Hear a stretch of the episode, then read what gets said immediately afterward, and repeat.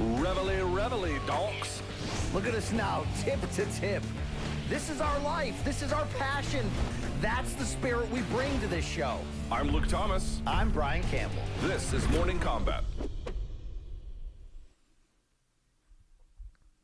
It's the 19th of May, 2021, and it is time, everybody, for a Wednesday edition of Morning Combat. Hello, everyone. This is your duo, dynamic or otherwise.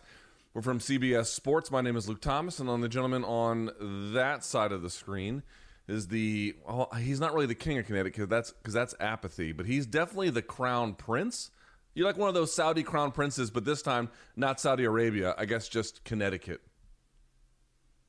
All right. I would have taken Connecticut's court jester, Luke, given that I come from the opposite side of the traditional Connecticut tracks. But either way, happy to be here on this hump day. Luke, you know what I had yesterday? A rarity. Diarrhea? Well, actually, diet-induced, indeed. Luke, I had an actual day off. And I mean, do you know how hard it is? Not a Sunday, right? You know, like not like a where you wake up late from covering fights the night before, but you still got to plan stuff for the week. No, an actual tell everyone else to F off. I'm going on a day date with my wife. I'm going to my kids' track meet. I'm taking the family out for dinner. One of them type of days off, Luke. It is refreshing and spectacular. Your sign today is just ridiculous. You are an absolute buffoon. But well, aside from that, what? I think that's why, you know, that's why the Lord rested on the seventh day, Luke. We all need a good recharging once in a while, okay? Yes, they certainly do. But I will say this. People don't realize this, like... No one needs to cry about us for the, what do you want to call it, the labor demands of our jobs. You know, we're not 12-year-old kids in coal mines. It's not exactly the kind of work that we do. But I will say, here's one thing if you want to work in this industry, boxing or MMA, doesn't matter, and in this case, both.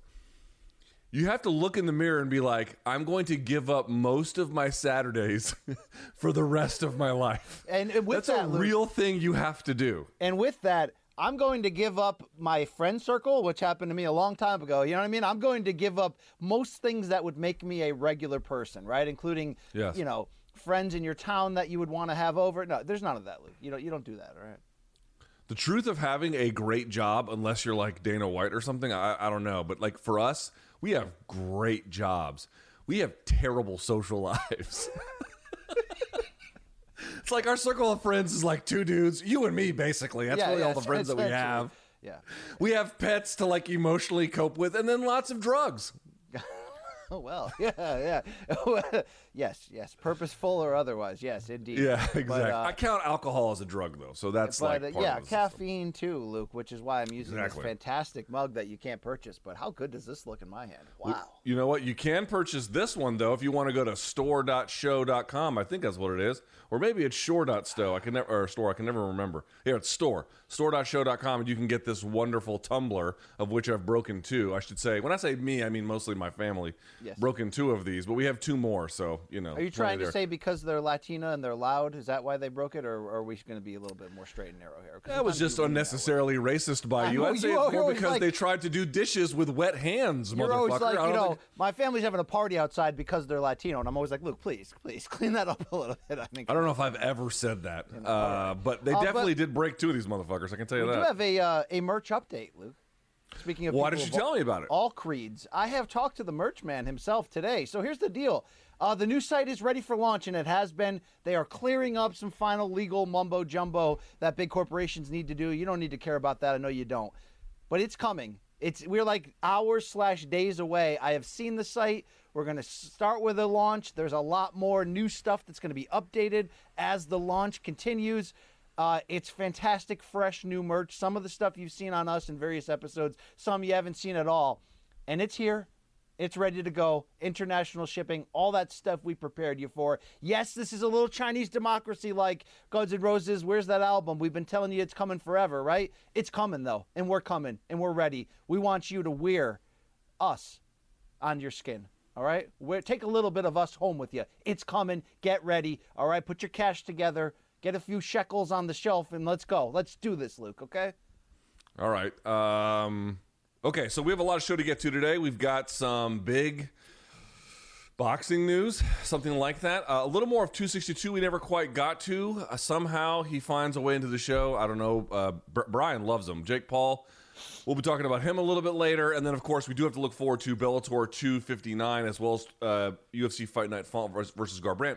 One small note, BC, just prior to the show, Bellator announced not for Bellator 259 this Friday, but in June for Bellator's 260 and then 261. Now, they didn't say they were going to have a full arena at Mohegan, but they did say limited tickets would be available to fans. Now, they're going to stay at Mohegan Sun, I guess, BC, for the time being. Even UFC President Dana White saying they may take pay-per-views on the road depending on what opens up or whatever, but they're going to have most of their fight nights, if not all of their fight nights, at the Apex because they didn't plan for the country to really be reopened in a way that they could explore until 2022. I suspect Bellator will be doing something kind of similar. And I even think what Dana said is going to change soon because stuff's happening. And as long as stuff keeps happening in the good direction, Luke, which it feels like it is, right? Today in Connecticut, I don't know if it's other states too. I know I can have my mask off in most places. I mean, look, Luke, regardless of your political stance, your Fauci stance, all that bullshit, we as a community, whether we're just talking you and I and our MK audience and our staff and crew or us as humanity, we've been through a lot of bullshit over the past year and a half. We lost some people we love and care about. But I really feel like it's not just light at the end of the tunnel. The door to the tunnel's been kicked open. Great news about Bellator coming back with fights. I know concert schedules are getting launched left and right. Regular life is back, and I'm happy, Luke, that we made it through the fire together. Yeah, I mean, not quite regular life because, like, I don't know what happened in Connecticut, but in the major cities where I live, it's true. We lost 18% of our restaurants. They just couldn't make it, you know? Yeah. So, like, you know, a lot of people lost their lives. A lot of people lost their fucking business, their jobs, you know? But to your point, cases are dropping everywhere here in D.C. They dropped the mask mandate on Monday. Everything, including sports venues, the whole 9 yards, bars, restaurants, blah, blah, blah. They opened completely June 11th. We had a report yesterday out of Texas when the governor lifted the mask mandate. There were some concerns about what might happen, but the reality is what the researchers found was mask mandate, no mask mandate, people's behavior one way or the other didn't really change. Now, the bad news was it didn't result in a short-term boost in employment, but the vaccines are working, cases are dropping everywhere. But look, so that's coming. This is good. 2021 BC is going to be a much better year. And it's going to be a huge year for MK, a huge year for Fight Sports, but it's going to be a huge year for humanity. I know we lost people, we lost businesses, but stuff's going to repopulate. We're going to be back at it, and I'm excited, Luke. I'm really excited. So great news there. I'm also excited, Luke, about the really good interviews that you and I have been putting out on MK lately. In fact, right now, sir. People can check out my one-on-one with the Tartan Tornado, Josh Taylor, ahead of Saturday's must-see ESPN Junior Welterweight Undisputed Championship bout with Jose Ramirez. I also chatted with the great Chris Cyborg that I really encourage people to check out. Always a sweetheart, a genuine person. And then, Luke, some people say I got the short end of the stick. You got the longer end, is what they're saying. You talked with Valerie Loureda, a rising Bellator star. And Luke Thomas, I believe we have a clip to throw to about this. Yeah, I guess we do. I need luck on Friday, but I can't wait to see you fight. Thank you so much. There we go. Nice to see you again.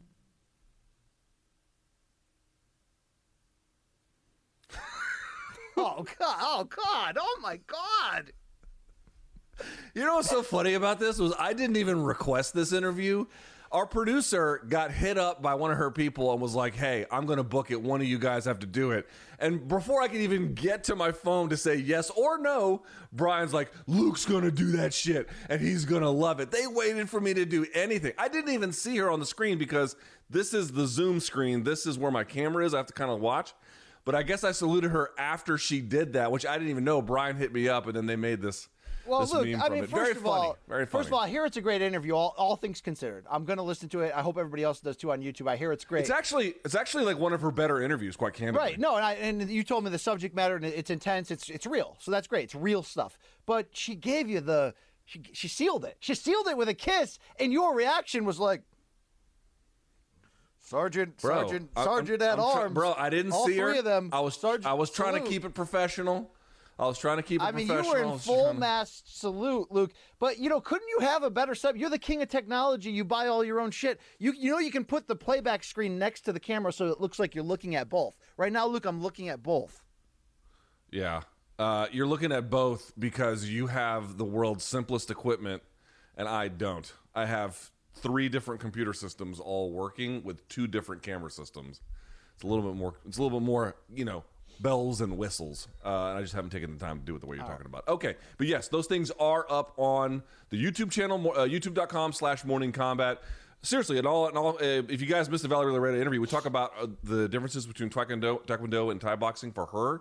But more importantly, she talks about how it just came out of nowhere. Her grandfather died during the pandemic from COVID, and she talks about the story about not being able to say goodbye to him in the hospital. It's terrible.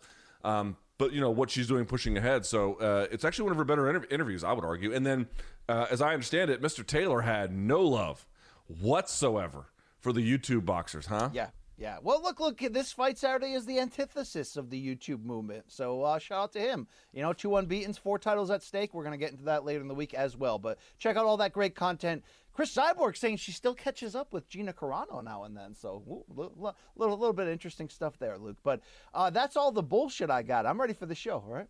All right. Well, let's just remind folks, if you want to try Showtime, you can, showtime.com for a 30-day free trial, or we'll put up this URL right here. It's, I think we have it. But it's show.com, I believe, /Bellator MMA. You can throw to that one. You can get $4.99 a month for the first 6 months. Let's see. The email, morningcombat@gmail.com, is the place to get in stuff for today's. It's probably a little late now, but today's fan submissions. But certainly for Friday's Dead Wrong, you can get that in. And BC, anything I'm forgetting? Anything else of note? No, that's about it, Luke. I just want to say, I love our viewers, okay? So we're back. Let's do it. Let's buckle in. Let's get ready, okay? Hope everybody out there's doing well. Let's live our lives. It's time, Luke. I'm ready. All right. Luke, I can't wait to go to Miami with you, Luke. I want to go to Vegas with you for Connor. We should tell the people. We should tell them. So Showtime asked me when I was in Mohegan Sun for the last Bellator fight. They were like, do you even want to go to this Mayweather thing? And I told them, I was like, look, you're not going to hurt my feelings if you don't pick me, you know? Like, y'all got a job to do. I understand. Y'all want me to go down there and, you know, do my kind of thing. Because I figured that because of Brian's involvement in boxing, right, he did the fill-in for Showtime for Jim Gray. He's obviously got the whole thing with NBC Sports. He's going to be a good fit no matter what. I didn't know if, you know, yes, MK can do just about anything, but I didn't know if they would want to use me. But they hit me up yesterday and you, and they said, we want MK. As I reacted over text, they don't want you, Luke. You know, no disrespect. They want Morning Combat. Morning Combat. Yeah, I understand. I understand. But like, Morning Combat is Brian Campbell. It is me. It's not a different version of ourselves. It's the version that happens when we come together, which is a slightly different thing. I understand, but it's built on authentically who we are. So they still want me to go, and I could use the money. So I'm gonna cash that check, BC. That's what I'm gonna do. I'm gonna go to sunny Miami. It should be nice.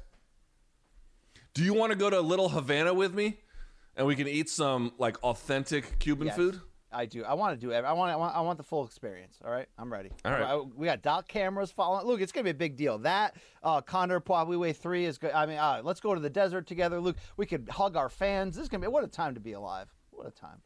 All right. Well, with that in mind, we got some topics to get to, so let's get to them now. Topic number 1, BC. This is a big one. A arbitrator, an American arbitrator, and by the way, we have found out that this is, in fact, legally binding. It's not a court order, but a court could enforce it such a way that there would be a distinction without really a difference. In any case, an arbitrator has ruled in favor of Deontay Wilder that Tyson Fury must face him again before September 15th. Now, they can pick the location, they can pick the date, as long as it's all within that parameter, they have some degree of flexibility. So Top Rank, who is in charge, essentially, of Tyson Fury, they have said, you know what, we're not even going to pay Deontay Wilder to go away. We're just going to book that fight between Wilder and Fury 3. We'll do it somewhere in July, perhaps at Allegiant Stadium in Las Vegas. We're not going to pay him to go away. Others still think that paying him to go away might be something in play. Alexander Usyk came out before the show and I guess had a message on social media wanting some cash, although he might end up getting an Anthony Joshua fight. Okay, BC, we got to go to you first on this. I've set up the basic details here. This does seem like really big news. Now, it's not necessarily all bad news, but it's not necessarily all good news. Give me your sense of how important this is and what's going to happen next. First of all, this is so boxing. This is so boxing. I've been on this show every episode for the last 3 months being like, Fury Joshua was one of the biggest fights of our lifetime. I want it so badly, but I'm sick of waiting for all the details to get ironed out, all these false reports of we got a verbal agreement, but, you know, we still got to wait for the site money and both sides to sign. All this BS. I was like, make the fight. I think they came as close as they could come to making the fight. And then this comes out of left field. So here's the crux of it in my eyes. And I don't know all the information because, one, I don't have a legal background, and two, I don't have access to all these documents. But all along, we have heard Bob Arum, the co-promoter of Tyson Fury with Top Rank and obviously the connection to ESPN, say, look, we've gone over the documents, and from our perspective, that third fight guaranteed between Fury and Wilder because Team Wilder waited too long to kick it in, and because of the pandemic last year and all that, it's expired. They have no legal recourse. Everything's fine. So I can't figure out here, Luke, if this was a monster misstep from Arum, other co-promoter Frank Warren, from even the controversial Daniel Kinahan, who's an advisor to Fury through MTK Global. If this is a major fuck up from them to not realize that it wasn't 100% and that now that they're going to have to get burned for it, or if this is some kind of like Hail Mary in legality terms that won for Wilder. And I know that, you know, the comments from Arum saying he was as shocked as he ever was that the arbiter ruled in favor of Wilder. Well, you know, whoever's right, whoever's wrong, this is wild. I think there's actually more good news than people realize here, okay? Are we going to get Fury Joshua next? It doesn't look like it. So, yeah, there's some lamentable stuff there. You want both to be undefeated. Well, they're not undefeated. Joshua's already lost, so that's already out there. But you want both of them to be at the peak of their powers. Bring all four belts in there. Heck, do it in England, which I've been saying forever, but Saudi Arabia came in because of the site fee and the pandemic and all that. But we may actually be okay in the meantime, because the one thing this has done has speeded up the process of getting through the hurdles that everyone involved will need to get through to actually make the fight they wanted to make, which was Fury Joshua. And let me explain this. You mentioned the potential of a step-aside fee. And Frank Warren, Fury's promoter, co-promoter came out and said, you know, we don't want to pay Wilder more than $20 million. Well, then that didn't last long because Wilder's new trainer, former heavyweight Malik Scott, a guy who got knocked out by Wilder in the past, they're good friends, he came out and said, look, Wilder's not taking step-aside money from anybody. He wants Fury, he wants the fight, and he's coming back for blood, and he's coming back for vengeance, you know. And Luke, to me, I don't know. I kind of like that narrative. I kind of like the idea, even though I want Fury versus Joshua more than anyone else does, if you're telling me to get to that, we're going to rush in Wilder Fury 3 with a Wilder who's now had more than a year off, is angry, is coming back ready to attack and be volatile, and has a chance to ruin this for everybody. To me, that's good theater. Give me Wilder Fury 3. And on the flip side, if they're going to enforce this mandatory of where Anthony Joshua has to fight unbeaten Alexander Usyk, the former undisputed cruiserweight champion who finally made that big heavyweight step up against Chisora and looked good in a close fight and won it, I kind of really love that fight too. If it all leads to an end game in which the winners of two fights fight each other for that undisputed championship, let's say early next year, then to me, that's a win, right? Because we're still going to find out what we want to find out. Who's the best heavyweight of them all? Can we get a one name, one champion, one division, undisputed dream? All of that's great. But it's not lost on me, Luke, that A, this is still boxing and this is embarrassing that we're going through the soap opera, and B, that perfect dream scenario I just threw in there and said, well, it's not all that bad. Check this out. That could get screwed up too because this is boxing right at the end of the day. But look, I don't hate Fury Wilder 3 as much as everyone else. I think that's really my biggest point. It's embarrassing. It's a joke. It's so ridiculous. But it still may be okay in the end, Luke. Okay? That's really my biggest it's weird. It's like, you ever had that friend or maybe a relative or maybe a significant other, just somebody in your life who gave you gifts, who were perennially not listening to what you actually asked for when they asked you what you wanted for your birthday or for Christmas? Because you don't want to be a dick about it, right? They went through the whole process of trying to find something. They thought about it. They spent their hard-earned money. They presented it to you. Like, it's still a nice gesture no matter what. And hey, even if they didn't exactly give you what you asked for, sometimes they can give you something that's actually pretty cool, you might find some use for. That's really what boxing is in my life. Boxing is like the person who gives me gifts I didn't really ask for, and then the ones I did ask for, I don't really tend to get by and large. But I can't complain, because doing that would be a spoiled thing to do. Like, dude, you're right. Let's say Joshua ends up fighting Usyk. I don't think that will happen, but let's just say that he does. Is that the worst fight in the world? Far from it. Deontay Wilder 3 against Tyson Fury. Is that the fight that I want to see next? No, it's not the fight that I want to see next. Is it the worst in the world? No, because A, your point is, no matter who wins among these four, the eventual winners will fight each other, and then that will be probably, assuming, well, the winners may end up fighting each other, and then that would tell us who the world's most dominant heavyweight is. Yes, yes.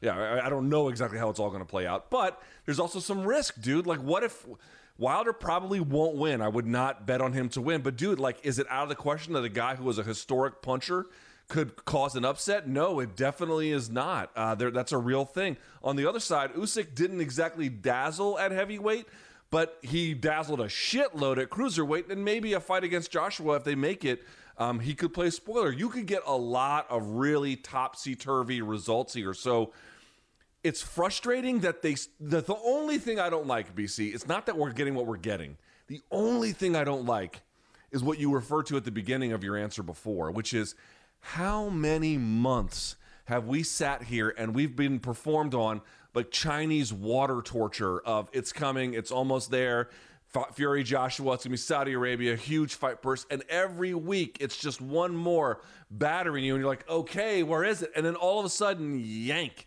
Dude, I feel like something's a little off here. Not with the arbitrator being paid off or something. I don't mean that. What I mean is, do we really believe that Bob Arum had no idea the arbitrator was going to do this? I have a hard time believing that, or that they made this grand announcement right before, not announcement, but suggestion anyway, right before the arbitrator finally decided in Wilder's favor. Something seems off about it to me, yeah, one way or the other, but I guess we're going to get what the hell we're going to get. Look, history would tell you you're right for assuming that, because there's been a lot of shenanigans and this type of stuff, so I wouldn't doubt it. But I guess, you know, to re-clarify or sum up my whole point is, what we really want in this Renaissance era of I don't want to say historically great heavyweights, because, again, they have to prove that by fighting each other. Fury looks like a historically great heavyweight to me. But, again, he's got to prove it by beating, you know, Joshua and really stamping that down. But at least we have fun guys who seemingly have wanted to fight each other, and we have a structure in place that even though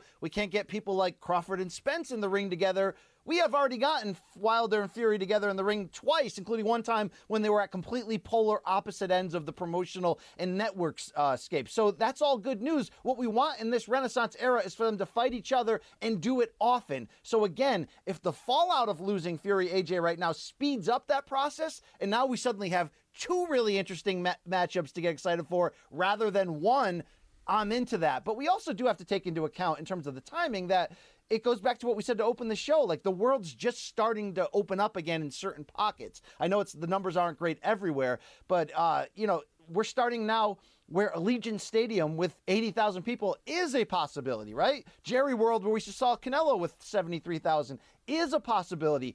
I would much rather see AJ versus Fury, and this is no disrespect to Saudi Arabia, in a giant stadium like London's Wembley Stadium with a packed to the gills, emotional, crazy crowd, rather than I would want to see them collect $150 million in the middle of the desert just to put the fight on under COVID, right? So it may all work out in the end, Luke, and maybe the opening up of the world will help this, where we had to sit through this ridiculous delay because a fight that big, you're not going to put it on unless you can get a giant crowd or somebody giving you stupid money. It looked like they got close to somebody giving them stupid money. But now, look, at the end of the day, I just want to see great fights. It seems we're going to get that no matter what. And, Luke, I am really, seriously not out on the idea that Deontay Wilder is a very serious live dog if they do end up speeding up a trilogy fight against Fury like July. Like, that's, like, right around the corner. Because, Luke, Wilder obviously has the out punch of a lifetime, where it doesn't matter how many mistakes he makes, he can win the fight. But this is kind of a perfect storm where he got embarrassed on a level we never could have imagined somebody that elite could. Not just that he was stopped in a one-sided fight in which his corner threw in the towel, but that there were so many excuses around it, and everything Wilder said publicly made him look awful. That time away has to have rebuilt a dangerous energy inside of him. Does it mean he took all that time and became a better boxer? We're not going to know until he gets in the ring. But he could really ruin everyone's plans in such a destructive way. And what's one thing you and I said immediately after the second Fury-Wilder fight? This whole idea that, look, it looks like Fury's the better fighter by far. I don't think we need a third fight. But if Wilder could decide, I'm not playing for 12 rounds. I'm not going to counterpunch. I'm going to attack this guy with everything I have and make it as dangerous a fight early as I can. That's insane theater. The videos I've seen, the language coming out of Malik Scott, his new trainer, that's telling me this is kind of in play. So storyline-wise, Luke, I love the idea of Wilder going after retribution. This isn't a life-changing fight to Fury. For Fury, this would be a fight I would have to do if I'm him just to get the fight I actually want. There's danger in that, Luke, when you're not as dialed in terms of, like, I need to get through this fight for all the right reasons. So I'm into that freaking storyline. Believe me, dude. But we could sit here also and laugh at boxing for just being boxing. I mean, this is a joke. I mean, I admire your. This is why you're a boxing fan, because you have this sort of endless optimism about what it ultimately turns out. And sometimes it turns out just true beauty and joy. But what I mean to say is, it's funny. Like in MMA, they can't make the big fights because there is a lot of injury, or there's no co-promotion, right? It usually prevents it. None of those things really exist in the same kind of way in boxing, but yet, because the fighters there are so empowered and have so much control over their career, they find ways to insert clauses, whether they're rematch clauses or arbitration clauses or some kind of way to protect their interests, and it has a way of just delaying what you're actually looking for. It's kind of funny in that regard. Listen, I think your optimism could be one. Listen, who the fuck knows what's going to happen? Your optimism could be 100% on the money.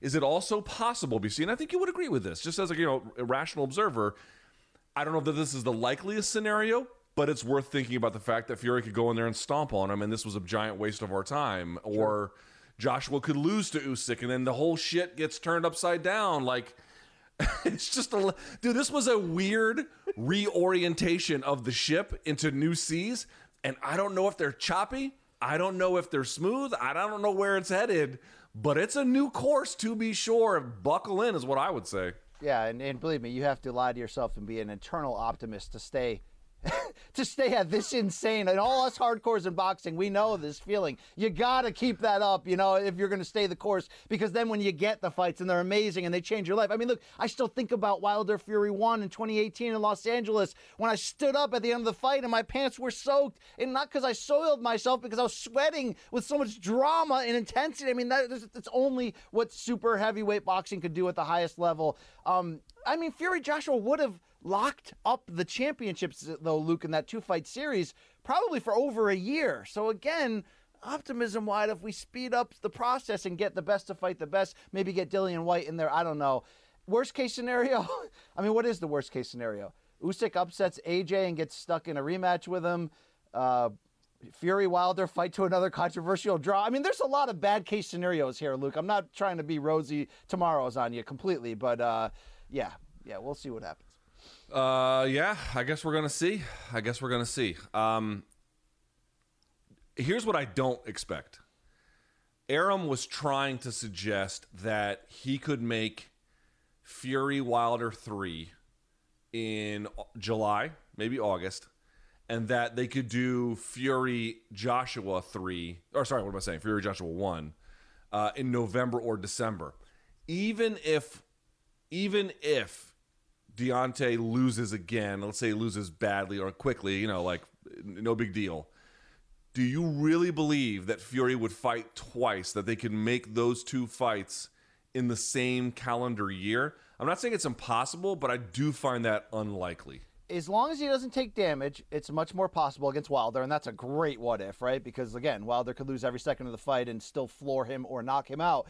But I do think because it's Fury, Luke, I'd give this a much better chance, because here is a guy, Luke, who, let's not forget, has been so up and down throughout his career in terms of putting forth the best version of himself. That's why between the first and second Wilder fights, I thought it was potentially dangerous for Fury, given his issues in the past with substance abuse, mental health issues, to take so much time off and build up with two, you know, gimme comeback fights first. Because that's not, you know, like we've seen Fury play down to the level of his competition and come in fat many times. I think he's actually at his best when he's active. I mean, Conor McGregor's not too, you know, different in that regard, when he's very active and tuned in and mentally focused. So in the end, Luke, knowing that these, look, the third Wilder fight and the potential of a first fight against AJ are two life-changing purses put together, right? I could see Fury being dialed in for that, and as long as he isn't hurt, turning that around relatively quick. I don't fear that as much. I fear more for everyone involved that Wilder is going to be so much more dangerous than they even realize with this much time off to be this angry.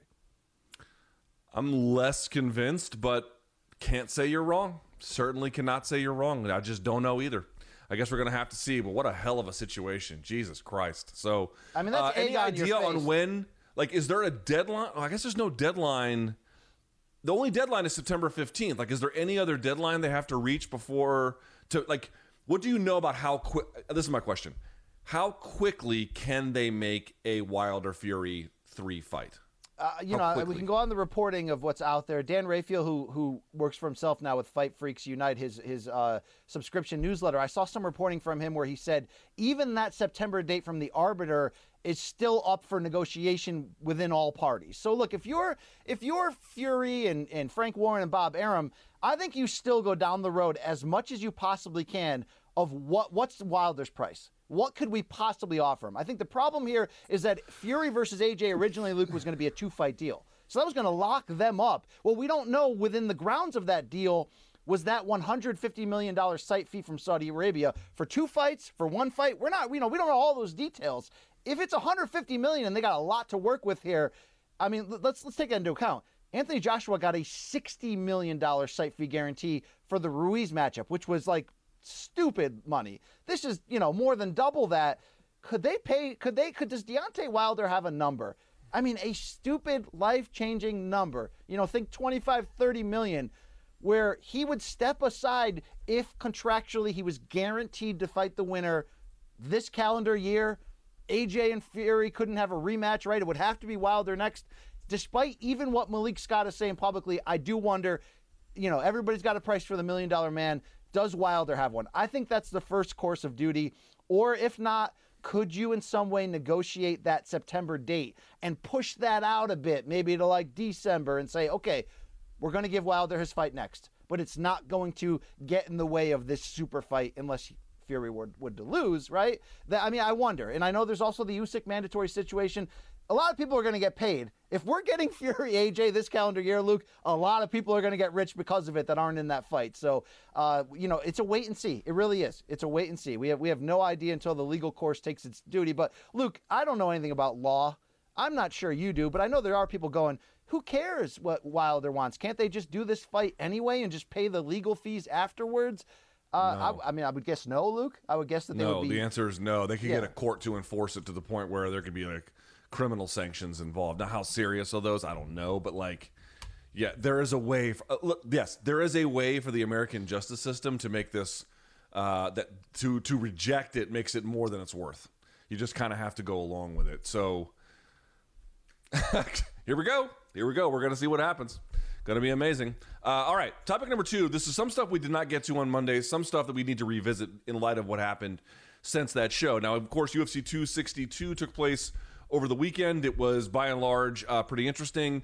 One thing that we were wondering about on Monday's show, BC, was the future of Tony Ferguson. Now, I had said, you know, and I've been trying to not draw too many parallels to Tyron Woodley. And even after that loss, I tried to not draw too many. But I have to tell you now, the parallels are starting to get a little bit, not ominous, but too much in number to ignore. To wit,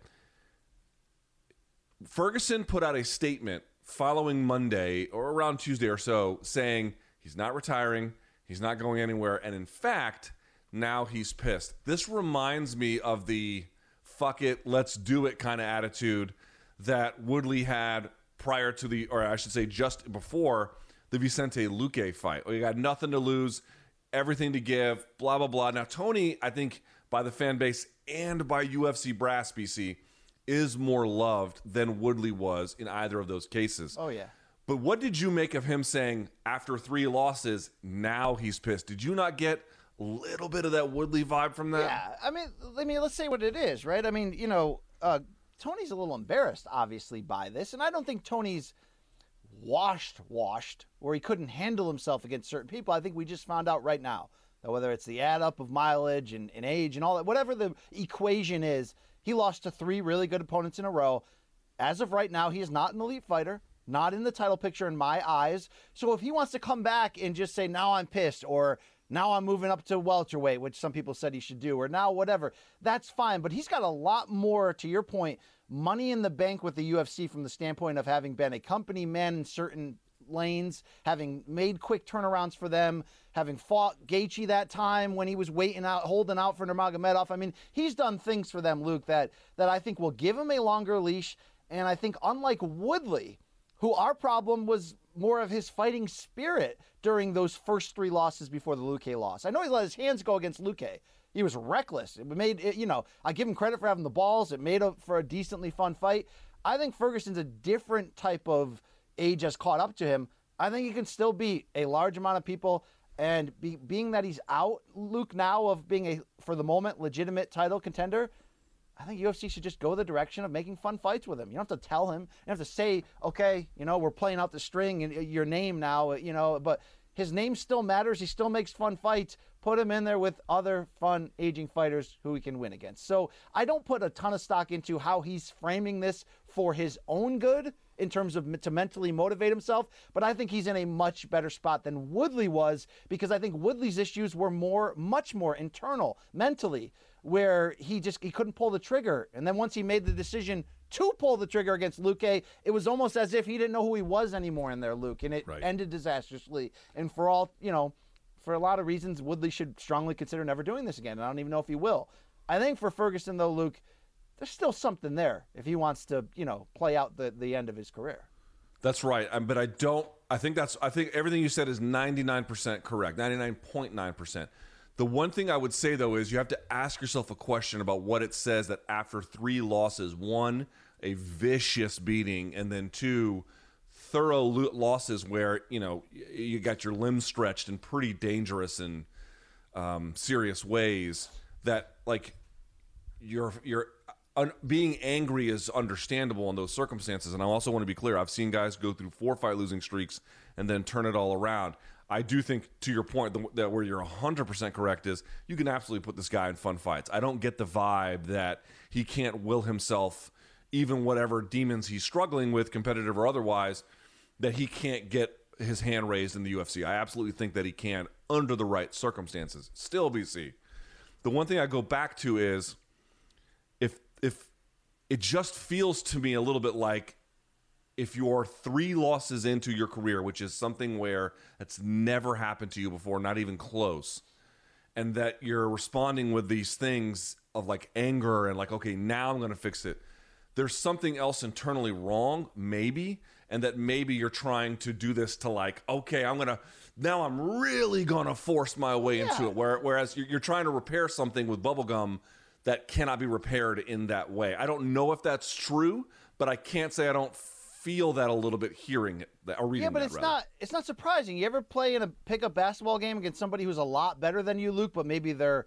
out of shape or they're still believing in their own legend and it's not there anymore, and you score on them a few times and then finally they slam the ball down and like, fuck it, now I'm serious, now I'm playing for real, and you're like, where you been the last 4 or 5 points, bro? I've been playing for real this whole time. It's to talk himself into it. But, you know, to your point, is there something hidden underneath that's negative? Well, I think there always is for Tony, and I think that's what he's always fueled off of. You know, he's been through some shit in his life, and there to be a fighter that has that nasty of an edge, I think you have to have something wrong with you. No disrespect to the top fighters, but I mean, I think it's true. Rashad Evans has been very open about the healing he's been through with psychedelic drugs that sort of healed the part that made him a great fighter, but that might not be useful in regular everyday life. And I think, look, you remember Tony in that press conference, Luke, a couple of years ago? I believe it was one of the Khabib ones. I'm not sure if it was the one where he had the baseball baseball in his hand. But remember, there was a somewhat good faith reporter who raised his hand for a question, and he was like, you know, Tony, with everything you've been through with the fallout of the legal stuff with your family and all the mental health that you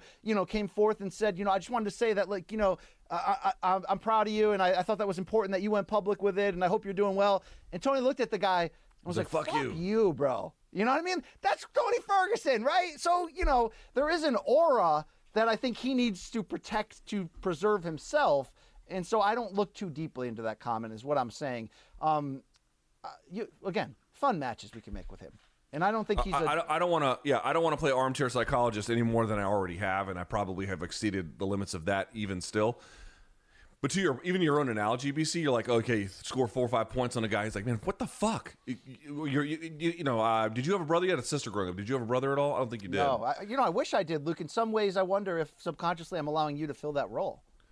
Maybe you are. I had an older brother, so like I understand the feeling of like, you know, he is a dick. Losing 3-4 times in a row at chess or something, like what the fuck, you know? But that's after 3 or 4. Like you mentioned, 4 or 5 points in a game. What about like halfway through a season? Now you're pissed?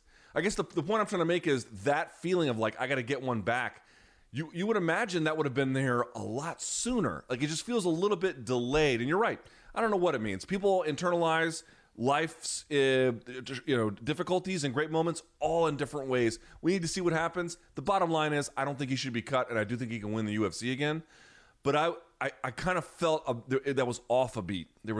Something didn't make sense about that to me, and I guess we'll have to see if that actually materializes in the real world. The other part, BC, from UFC 262, we didn't really get to. Jeez Louise, man. I don't even know what to say about this. But the fans are angry, Luke. The fans, our listeners are ready to turn and walk away because we didn't mention Jacare losing a limb on the show. Sorry, you know, Monday shows are pretty packed, Luke, okay? They're pretty packed. It's hard to get to everything we probably should get to. So let's get to it now. Jacare Souza against Andre Muniz. First time ever in his career, in MMA career, gets submitted, breaks his right arm, and it broke the humerus. I mean, it broke that son of a bitch clean. Now, he went through surgery. There was a debate between Mike Coppinger and Ariel Helwani on Twitter, like, what constitutes a successful surgery? When doctors say it, what they mean is, like, we were able to do the procedure we had set out to do without any medical complicating factors at this time. But, of course, you know, Alex Smith had 17 successful surgeries, but they weren't successful because later on they had to go back and do them again. So like what this will mean for his career and his life long term, somewhat unknowable. It should be pointed out, BC, at the 2004 World Championships, I remember watching this. Jacare let Hodger Gracie break his arm and didn't tap so that he could still win on points, even though Gracie would get the advantage for the attempted submission. He just let the fucking guy break it. And there's video of it on YouTube. You can go see it. It's fucking insane. He didn't even blink when he got his other arm broken at 40 years of age. Holy shit, Jacare is another level of tough. Yeah, I mean, look, that's an old school, you know, sort of badge of honor that the Brazilian jiu-jitsu masters have been ingrained in them, and it's otherworldly. It's just weird to us civilians. But Luke, I think the bigger story is he's 41 and he's lost something like 6 of 8, and he's a submission expert who just got subbed for the first time. Right. These are all glaring, blinking signs that, you know, okay, can you hang on and be competent against very low level? Probably, but like, you may want to just pack up your legend and go now, right? I mean, because you're a legend. We love you. And that was tough to watch. But that was a giant sign that it's over, Luke. I mean, it's really damn close. You know what I mean? I mean, this is the way you should look at it. And this is why Tony's bad beating against Justin complicates it. But the fact that he had 2 losses afterwards, which weren't great, but they weren't even close to the same kind of beating. That's not what happened to, for example, Tyron. With his losses, they kind of escalated and got worse and worse and worse to the point where obviously Colby, injures him and stops him, and then Luque just demolishes him. If it escalates in a direction, BC, where you're past, let's say, 36, 37, 38, 39 years old, here we have a 40-year-old, and you're not only on a losing streak, but over time, the losses are getting worse and worse, like Kevin Holland just fucking underneath, knocking him out, and now he's getting his arm broken. You are headed in a direction of quite literally quality of life issues being added on at the end of your MMA career. It's time to call it a day. And look, I get, Luke, you and I saying that, and specifically me, because I come in the crosshairs of the, and I understand this, of the very serious MMA fan who love you, Luke, because you're the rare non-fighter who has had a little bit of fight experience and training, not fight, but, you know, the fight game, and can speak very well to the breakdowns and machinations of what make this sport great technically. And I appreciate that, and I love being paired with you on that. But I think some, you know, there are people who are going to be like, this keyboard warrior BC who's currently right now in his own basement with a keyboard right in front of him, he's going to tell a man when to retire. No, the reality is we shouldn't, and I'm not a doctor or the promoter, you know, or the head of the UFC saying this. I am a guy with a talk show, though. And if you like MMA, you do frequent talk shows to hear the things that happen in MMA fleshed out and debated. So I took a lot of heat, Luke, from Monday's show of, you know, this really exposed BC as a filthy casual who only watched his first MMA fight, you know, last year for the first time, which is all a big joke. But, like, Luke, did I think the Chandler fight was stopped too early? No. And I said that. No, Chandler looked... Dude, I'm Chandler so glad... BC, I'm so glad you brought that up. Someone DM'd me and go, how could you and BC say the stoppage was bad? I'm like, dude, where did we say that? You know what I said? I said he looked concussed, and there were enough signs that gave the referee more than enough juice to say the fight was over. What I did say, though, was given his history of being in wars, Chandler, and given the fact that it was a title fight, could it have gone on, right? Was it possibly a little bit too early? I didn't say at the end of the day, man, I got to wait till this guy's brain dead. I need to see more. No, that was one thing. Another thing of me arguing against Rogan's claim that rushing Barbosa is the best strategy. Yeah, if you're a wrestler, or if you're an elite stick and mover, a super elite, or if you have a combination. Gaethje did it. Gaethje did it. He didn't wrestle. If you're a combination of chin and power, which is what I said on Monday, then you can do that. But if you are Shane Burgos, who is really damn close to super elite in a lot of categories, if you try to fight at range against a Barboza and you don't have the biggest guns in the battle, you're probably going to get stopped. It's what happened at the end of the day. All right? I'm sorry, guys. I watched UFCs 4, 5, 6, and 7 and had pay-per-view parties at my house. I've been an MMA editor for national publications for 13 years. I've been a writer for 6 or 7. I mean, okay, you know, do I know an armbar from a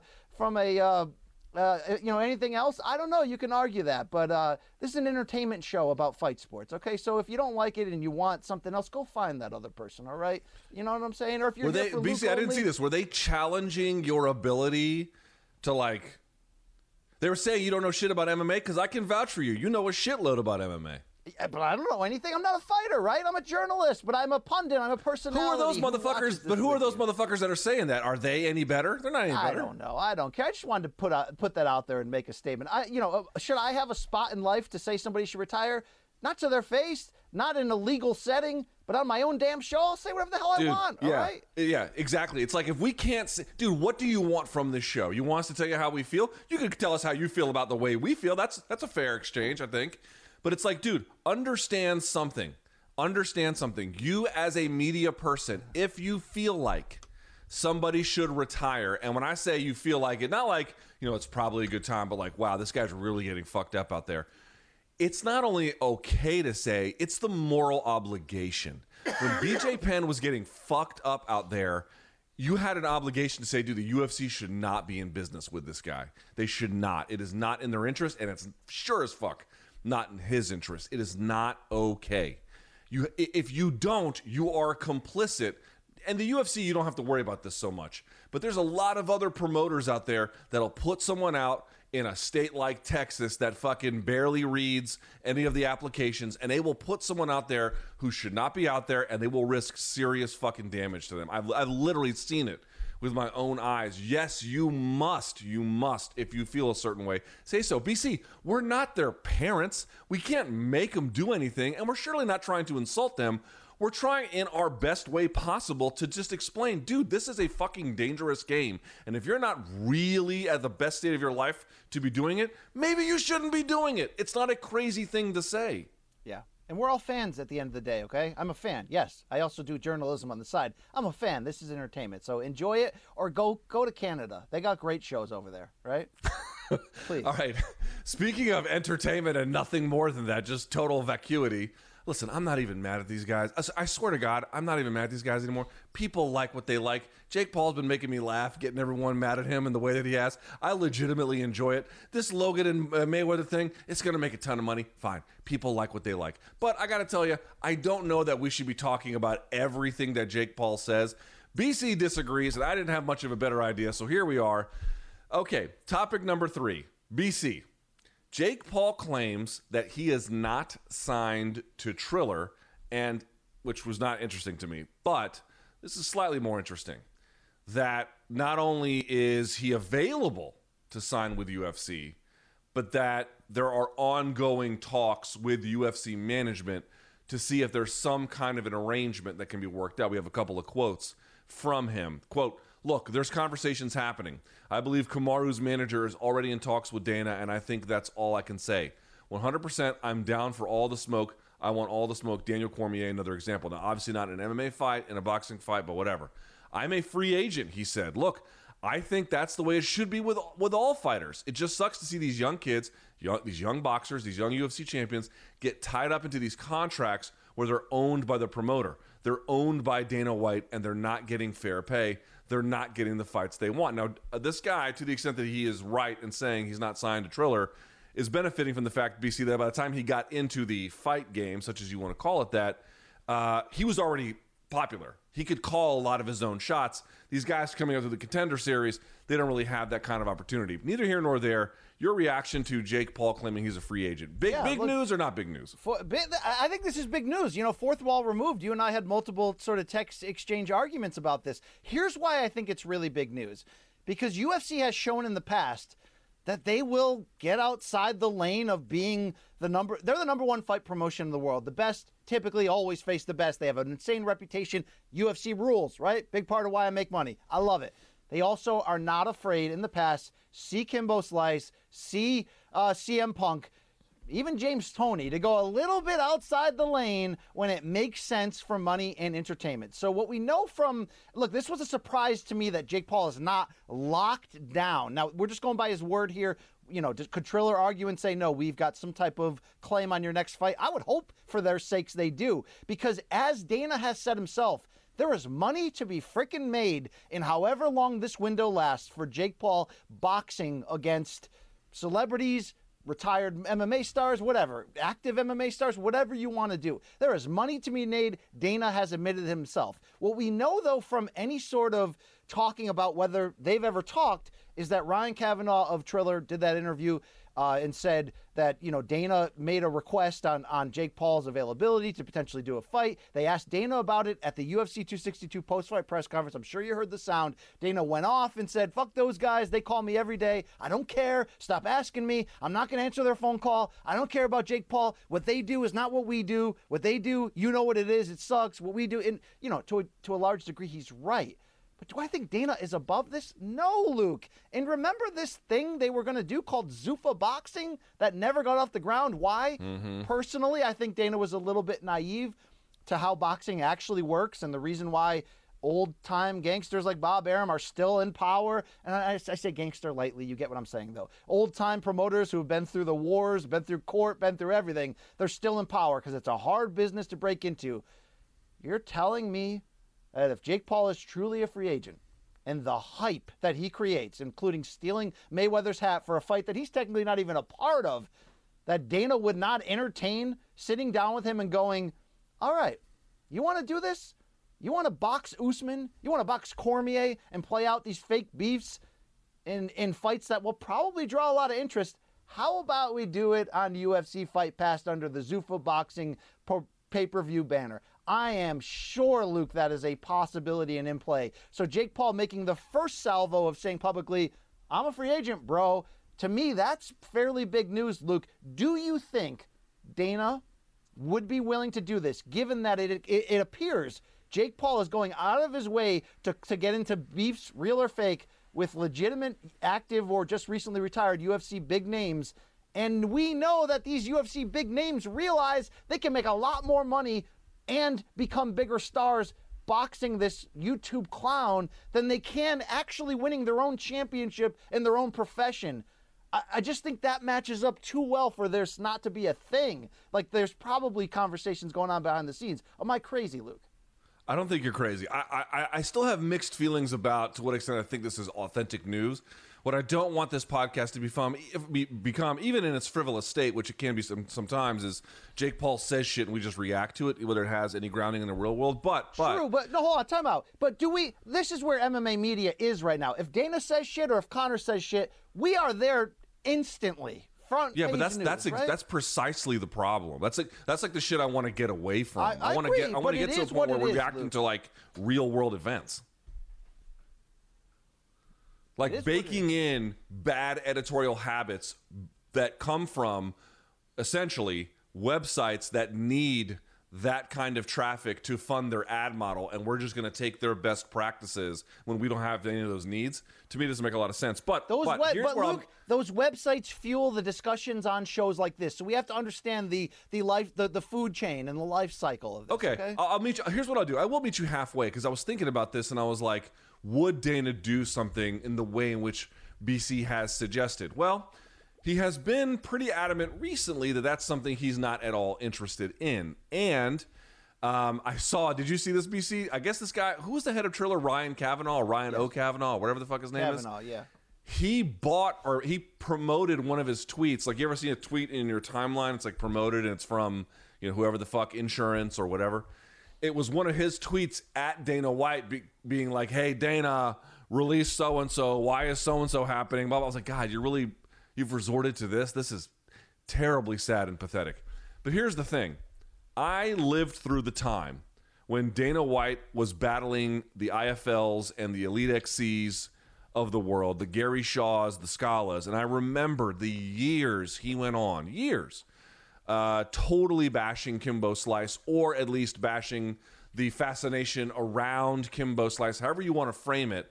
And then when the guy became available and they thought they had a mechanism to make use of it, they did. And it worked out really well, at least for a short time. It created for season 10 the most watched season of The Ultimate Fighter ever. Kimbo went on TV after that a couple times, had great ratings. They eventually let him go, and he became the most popular fighter in Bellator history. That's a fact. No one is more popular than Kimbo Slice in the history of Bellator when it comes to television ratings. So, BC, like, do I think that, you know, if he really believes that there's a way to deliver this product without it undercutting the other product, which, as you know, they are very careful about. But if there's a way to, like, that was the beauty of The Ultimate Fighter, right? It was kind of separate from the UFC. You have to earn your stripes through that process. And if you were good enough, if you showed enough promise, because, yes, the winner got a contract, but other fighters on the shows got contracts too, then you could do it. Zuffa Boxing is arguably something distinct enough where they could still monetarily benefit without having to be, like, too tied into the Jake Paul game. I do not think that that is necessarily crazy. Here's what I'll say about it. I know it was a different time and a different place, but let's not forget that Dana was going to box Tito Ortiz and the company was going to benefit from it. Also... Yep. Do you think Endeavor is looking to do anything but make money right now? Do they care? Yeah. No, this is celebrity boxing. It's not traditional. No one cares about that shit. I'm not saying Dana's going to do it. I'm saying I believe he's willing to have conversations, because one thing he's smart about is he realizes this is a rocket ship, this Jake Paul business. It's not going to live forever, but I wouldn't be against. And maybe that's why Dana came out so hard in his responses. Maybe he doesn't want us to think that this is something he would do. I think it is, Luke. I'm not saying it's great. I'm not saying it, but, you know, I mean, look, it would blow up. It would blow up. The story that Dana doesn't want out there, which is constantly out there, which is fighter pay, which is, you know, maybe Jake Paul stirring up the pot too much by constantly calling that out. It would be a negative in that regard, because it's basically saying not only you know you're trying to dip your hand into the one outlet in which fighters can dip into to try to make more money than they can within your own league. But, you know, if you can't beat them, join them, though, Luke. Okay, so let me stay with Triller before we move on to this other topic. I know we're taking a little bit of time today, but, like, I kind of want to get to this. So, a few things. Triller's not their CEO, but the guy underneath him spoke to Akin Barak on the DAZN show and was saying, A, Mike Tyson can't fight anywhere else other than Triller, although Mike says he'll never fight with Triller. And then in the comments section, BC, you brought this up before, but in the comments section, Chris Mannix of Sports Illustrated said, I had Roy Jones Jr. on my podcast 2 weeks ago, and he told me then he's suing Triller as well.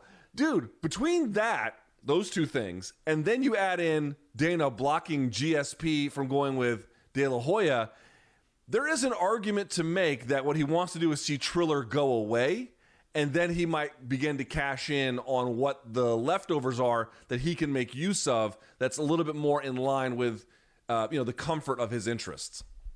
It's interesting, and that's why I think it was a worthy topic. It's interesting, but I do know that there are hardcores that have actually stayed through our rants in the last 20 minutes and are just like, bro, when are we getting back to the hardcore shit? Can you stop talking about let's get back to the hardcore shit if we can. UFC Fight Night, whatever number it is this weekend, Font versus Garbrandt. BC, if I had to ask you right now, as we speak, what are the odds for that main event, that bantamweight main event between Cody Garbrandt and Rob Font? Who's the favorite? Who's the underdog? We'll go by William Hill, of course, is the ones who does it for CBS Sports. So I already know the answer to this. I was shocked. That is it still what I saw? Cody Garbrandt is a sizable underdog here? No. It is now a pick'em. It is a flat pick'em. $5, 110, 110. Betway, 110, 110. Bookmaker, 115, 115. William Hill, 110, 110. It is dead fucking even. Does that make sense to you? Yes or no? On paper, when I first saw that Garbrandt was an underdog, I was very surprised because the knockout, the one-punch walk-off knockout that he had during the pandemic, it seemed to announce he's back in so many ways. And I know we never got to really, let's say, capitalize on that and find that out because, his attempt to move down in weight, which I thought was ill-sighted, never took place to fight for the flyweight title. And he's never been back, unless I'm missing something in my brain, since then. But, maybe it's more to do with, Rob Font is a lot better than I've ever given him credit for when you just look at the totality of the names in his 3-fight win streak, which includes, Sergio Pettis and Marlon Moraes. So it's very interesting. Does it suggest from a Vegas betting standpoint, and again, I do understand that a lot of these lines have more to do with inciting movement in a certain direction with money than always hard and fast, who's going to win. It tells you they got legit fears about Cody's chin still, though, doesn't it, Luke? And also what long COVID might have done to him. Again, I don't think he's going to be like, oh, round two, I can't breathe. I don't think it's going to be like that, but there might be some skepticism that when you really get pushed, are there lingering issues? Or, if a guy like Rob Font can stick and move, does a guy like Cody get frustrated and then throw away all the stuff he's been learning? I'll tell you this much. If you look at the 3 losses that a guy like Rob Font has, so Sun Tzu, which was 2018, that was his last loss, Pedro Munoz before that, 2017, and then Lineker before that. First of all, the only stoppage there is Pedro was the guillotine. He's got amazing guillotines. But he went the distance with Sun Tzu and Lineker. And in Lineker, he showed a ridiculous chin. Now, you're going to need that against Cody Garbrandt. But in the last few fights, including against Marlon Moraes, who we know has kind of fallen apart here in the last year or so, a couple of years, he just showed tremendous overall ability. He's always been a guy who was going to give the very elites a tough fight, but not going to get ahead.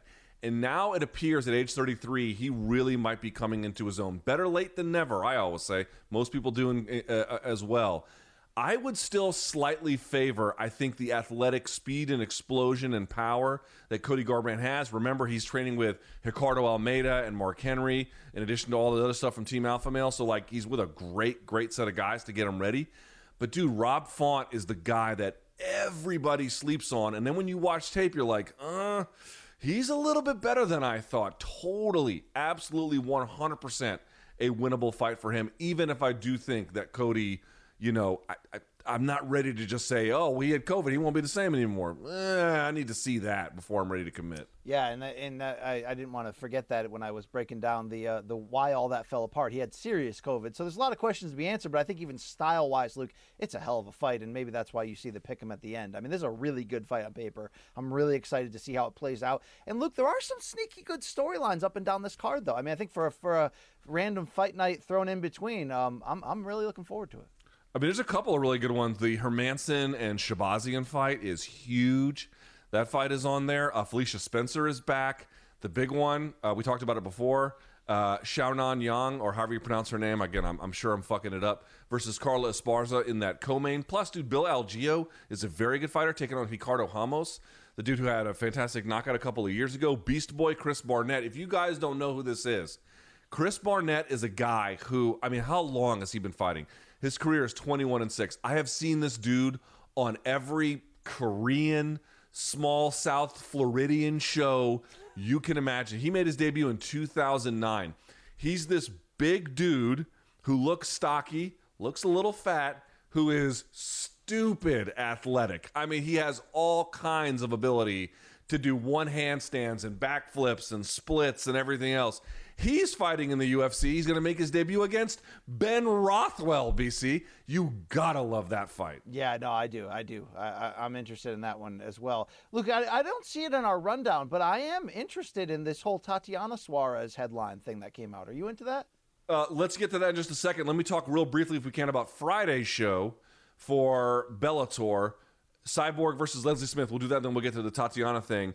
This is what I've been saying this whole time, BC. Now, William Hill doesn't have odds on this fight just yet, but just looking at Best Fight Odds, which has adds them all up, man, you've got Cyborg minus 1,000, minus 1,100. Even FanDuel has her at minus 12. They've got Leslie Smith at plus 700 in most places. Like, I know Leslie Smith's been training hard.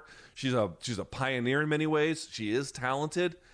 But dude, that's just a fuck ton of firepower at 145. I really don't know about her chances here. I feel like this is going to be another Cyborg demolition. But one thing I did say, Luke, after Cyborg signed with Bellator, and just the reality of where she's at, she's 35 years old. I mean, it's something in my interview with her this week that I loved bringing up to her. It's just like, I mean, you were in the pioneering women's female MMA fight, to the mainstreams against Gina Carano, and you're still the last one of that group who's not only active but like thriving and a champion. One of these days, Luke, she's gonna show up a little old and get and there's gonna be a hiccup. Will that major hiccup be a loss? I don't know. You know what I mean? But one of these days, Father Time Undefeated, all that BS we know. But when it happens and when it clicks, it seems to come on quick. So I don't think this is the fight. I mean, she demolished Leslie Smith in their catchweight fight the first time. I know it was in her home city, meaning Cyborg in Curitiba, and there was a lot of emotion involved in that. I'll give Leslie Smith credit for bouncing back and rebuilding herself in Bellator after leaving UFC, with some controversial things going on there. Luke, do you know that in the UFC record book, this just changed within the past few weeks, that Leslie Smith was the number one for strikes landed per minute in UFC history at 7.56, and that she has thus lost that top spot to Daniel Rodriguez. Do you care about that stat at all? I think that stat needs some work. Okay. Okay. In terms of how we interpret it and what it means. Minimum five fights in the octagon, yes. Yeah, but no, I mean, they try to find like baselines for which you can measure this. They might need to do a little more. Who knows? That's a conversation for them. I will say this card has just got tons of gems up and down it. I don't know about the main event for me personally. I don't think it's that great. But down the card, we talked about it before on Monday, Darren Caldwell versus Leandro Ego. I want to spend just a little bit of time, if we can, BC. We interviewed him on that interview show. We had all the fighters come through. Austin Vanderford is taking on Fabian Edwards. If you don't know who that is, that's the brother of Leon Edwards. Is he as good as his brother? I don't think so, but he's a tough out. And Austin Vanderford, I've been saying this, man. You watch this guy. Dude, he's got real championship potential. I'm not saying he's there yet, but every time I see him, I'm like, this guy just keeps adding layers to his game. I mean, he won, if I'm not mistaken, didn't he win in the Contender Series? And Dana was like, don't need him. I'm like, okay. Well, someone else is going to be wise enough to pick this dude up. He looks good. What's more likely to happen, Luke, next? Austin Vanderford competing for and winning the Bellator Middleweight Championship, or him privately DMing you the password to page fanzant.com so you can get in subscription free? Yeah, not my thing per se. And then, of course, your favorite fight, BC, Valerie Loureda taking on Hannah Guy. You sized for that? Seriously, all jokes aside. Same management. Did you know that? Look, I did not, but Loreda's career is, she's a personality. I mean, people flock to her. So it is must-see TV when she fights from the standpoint, Luke, of seeing, is she the real deal? She's shown flashes. We haven't seen, I don't think, a complete thorough performance, but it's so young in her life and in her fighting career that I don't know much about Hannah Guy, but I do know that it is worthwhile. Look, shouldn't they put this on I don't want to tell them how to book things. Shouldn't they put this on the main card? Hasn't Loureda exceeded the level of prelim card at this point? I think probably maybe depending on how she looks here, maybe the fight after this, because this will be her fourth fight. You know, I've seen a lot of people in their third and fourth fight. They're not necessarily very good, or at least at a bare minimum, they're not nearly as good as they ultimately end up being. Even just a few fights later, they're still kind of in this transitory stage. So, like, I think Bellator's just like, look, we probably could put her on the main card and get better ratings or whatever, but let's just let her, you know, work on her craft, and we'll cash in when it's time to cash in. Because once you start elevating someone to a certain place, then the matchmaking expectations really become a little bit more aggressive. And if this is your fourth fight, and she's still, remember, she's still transitioning from Taekwondo, it just takes a little bit of time. I'm not saying like, oh, wait a little bit longer, she'll be champion. Like, I don't know about that. But, you know, will she be a lot better and a lot more ready for the different kinds of things that her division offers? Yeah, I think probably it's a little bit of patience will pay off.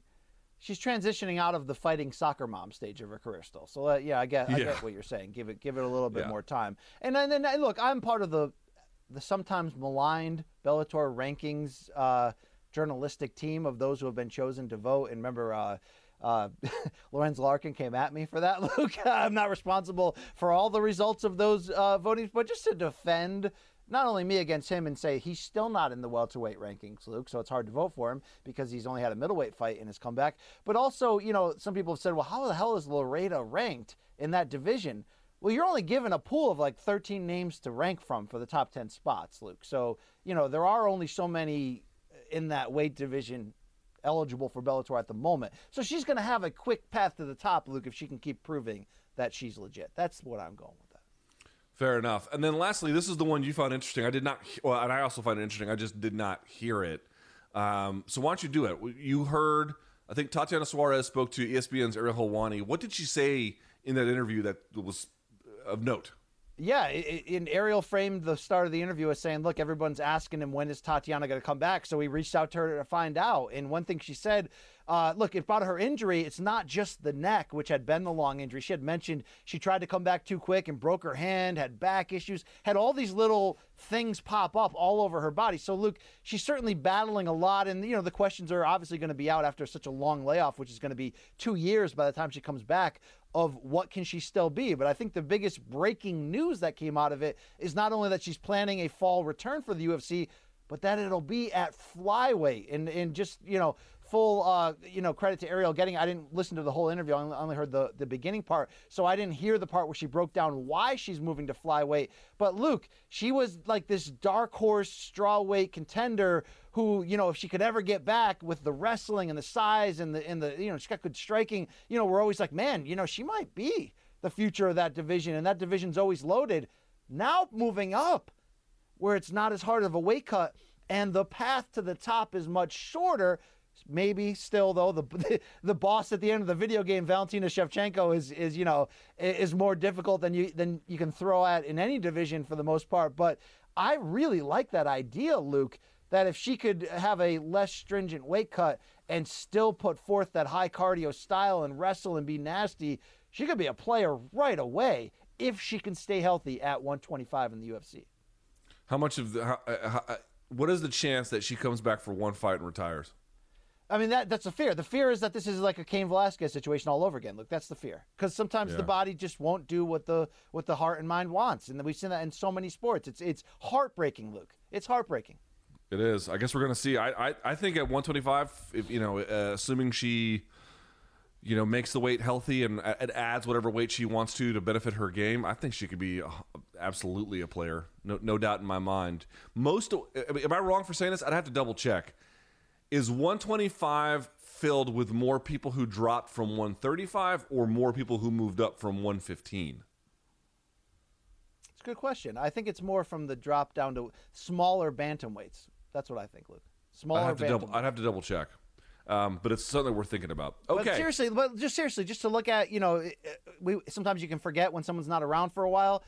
Suarez's last three wins are Alexa Grasso by submission, a TKO of Carla Esparza, and a decision over a very highly ranked at the time Nina Ansaroff. So, I mean, we're talking about when she's healthy, world-class, Luke, elite, need to find out how great she can be, hope she's still the same fighter. They were calling her the female Khabib before she got injured. So we'll see what happens. I want everyone to know, by the way, including you, Brian Campbell, that the NBA playoffs are about to begin. Actually, they've started. Join the early, well, sort of, the play-in has started. Join the Early Edge podcast every single day for the best bets, props, and futures for this year's postseason. Jonathan Coachman, you know him, Mike McClure, and Larry Hartstein won't lead you astray as they bring the best bets to your feed every morning in 15 minutes or less. You can find the Early Edge on Apple Podcasts, Spotify, and even live on YouTube. I love the coach. Big fan. Big fan of the coach. All right. Take it away, good sir. Time for where you annoy the fuck out of me. So every Wednesday, here's what we do if you're new to these parts. There's questions Luke just doesn't want to answer. So on Wednesdays, we randomly make him do it. It's good faith responses to decently faith questions, and it's called The Wheel of Death. Ass barf. All right, Luke, you get what you get. The people want this back, so as long as they want it, I'm not trying to force this on them. They want it, they're getting it, Luke. 10 categories, you'll get 5 virtual spins of the wheel, and, you know, you get what you get at the end of the day, Luke. I don't know if it'll be a good segment. We'll see. Here are your 10 categories. Endeavor After. Fear Weather Fandemic. Peace sells, but Luke's not buying. I'm not impressed by your decision. Trevor Never Met Her. The Cosell of MMA, Famous Power Bottoms, oh, God. Dana White Was Never My Friend, What's Eating Gilbert Burns, and everyone's favorite, One Canadian, Two Cups. Bro, I gotta tell you, they put One Canadia, by the way. Well, I don't populate the wheel in terms of typing it in. Okay, that's our producers. All right, that's. Have you ever seen What's Eating Gilbert Grape? Yes, I have. I just kicked my camera. Sorry. Okay. There you go. Yeah. Sorry there, Manich. I fucked my camera up, but it's okay. All right. Let's roll this motherfucker, shall we? Whoop, yeah, whoop. Let's spin this wheel. All right. God help me. Fair Weather Pandemic. Fairweather, excuse me. Fandemic, Luke. Wow, great timing for this one. Luke, I just wanted to remind you, okay, what the segment's all about. Good faith responses to decently faith questions. Yeah, with that said... You refused to entertain during Monday's show while lambasting Cowboys fans for a second time of the origin of your Real Madrid fandom, along with explaining... It's not real. It's Real. Like I could care a shit about that. While you were explaining why you were not a fair-weather bandwagon jumper in becoming a super fan. This question isn't about exploiting you, Luke, although I do find that amusing, as much as it is about giving you a platform to explain yourself in a fair and judicious manner, because I care about you as the brother I never had. So, Luke, what is the origin story behind your Real Madrid fandom? Okay, do you know why it's called Real and why it's not real? No, Luke, I don't. Because they're not saying that the team's name is Real Madrid, like they're very Madrid. The team's name is Real, which is Spanish for royal. It is Royal Madrid. Didn't Tony Kukoc play for Real Madrid before coming to the... Yes, it's a lot. I don't know if he did exactly, but Luka Doncic did. He was part of the team. It's a giant sports organization. The soccer team is merely one part of it. Okay, so I've answered this a million times, but people always find it somehow like they forgot what the answer is. So years and years ago, sometime in the early aughts, I have to go back and check the calendar. I think 2006... Is that right? Something like that? 2007, maybe? I have to go back and check. But I took a impromptu out of nowhere. I got a... do you ever sign up? The pandemic has changed things. But before that, did you ever sign up for like Kayak or Priceline or whatever airline alerts? Did you ever do that? No. All right, so I had signed up like, just send me an alert anytime there is a fucking fire sale for trips to Europe. Anything. I don't give a shit if it's Croatia, if it's whatever. And I got one direct flight from Dulles to Madrid and then Barcelona back. No, Madrid back. Sorry. So it was round trip from the same airport, $400. In fact, it was $400 after taxes. It was like $320 or something. I could not believe it. I'll pause you one-third into this. You have not convinced me yet that you're not a fair-weather fan of Real Madrid. Keep going, Luke. I don't. Let me just sort of preface the ending of the story. Whether or not the answer given is sufficient for your, shall we say, sanctioning or blessing is not a thing that I'm in any way interested in or whatsoever. Or blaspheming, maybe? Yeah. Maybe? I mean, it's like a Catholic priest or a Jewish rabbi being like, oh, you've not blessed or whatever the baptized or whatever the ceremony that I have to go through in order for me to have some kind of credibility within these religious frameworks. I would look at them and say, I'm deeply uninterested in what you have to offer. But so it goes like this. So I flew over there, and at the time, I knew close to nothing about Spain. And I'll say this, in that trip, which was only about 10 days, I absolutely fell in love with the country. It is my favorite country to visit. I think everything about it is magisterial. The country is utterly beautiful. The places to go are out of a fairy tale. Their version of Spanish is a little bit hard on my ears. Obviously, I'm used to the Latin American version, but the food is insane. The culture is rich. I've been to 40, 50 countries in my life. I've almost never felt that way about a place. I would move to Spain like that if I could keep my salary. It would be nothing for me to go over there. And in the course of going over there, I found my way to the Santiago Bernabeu.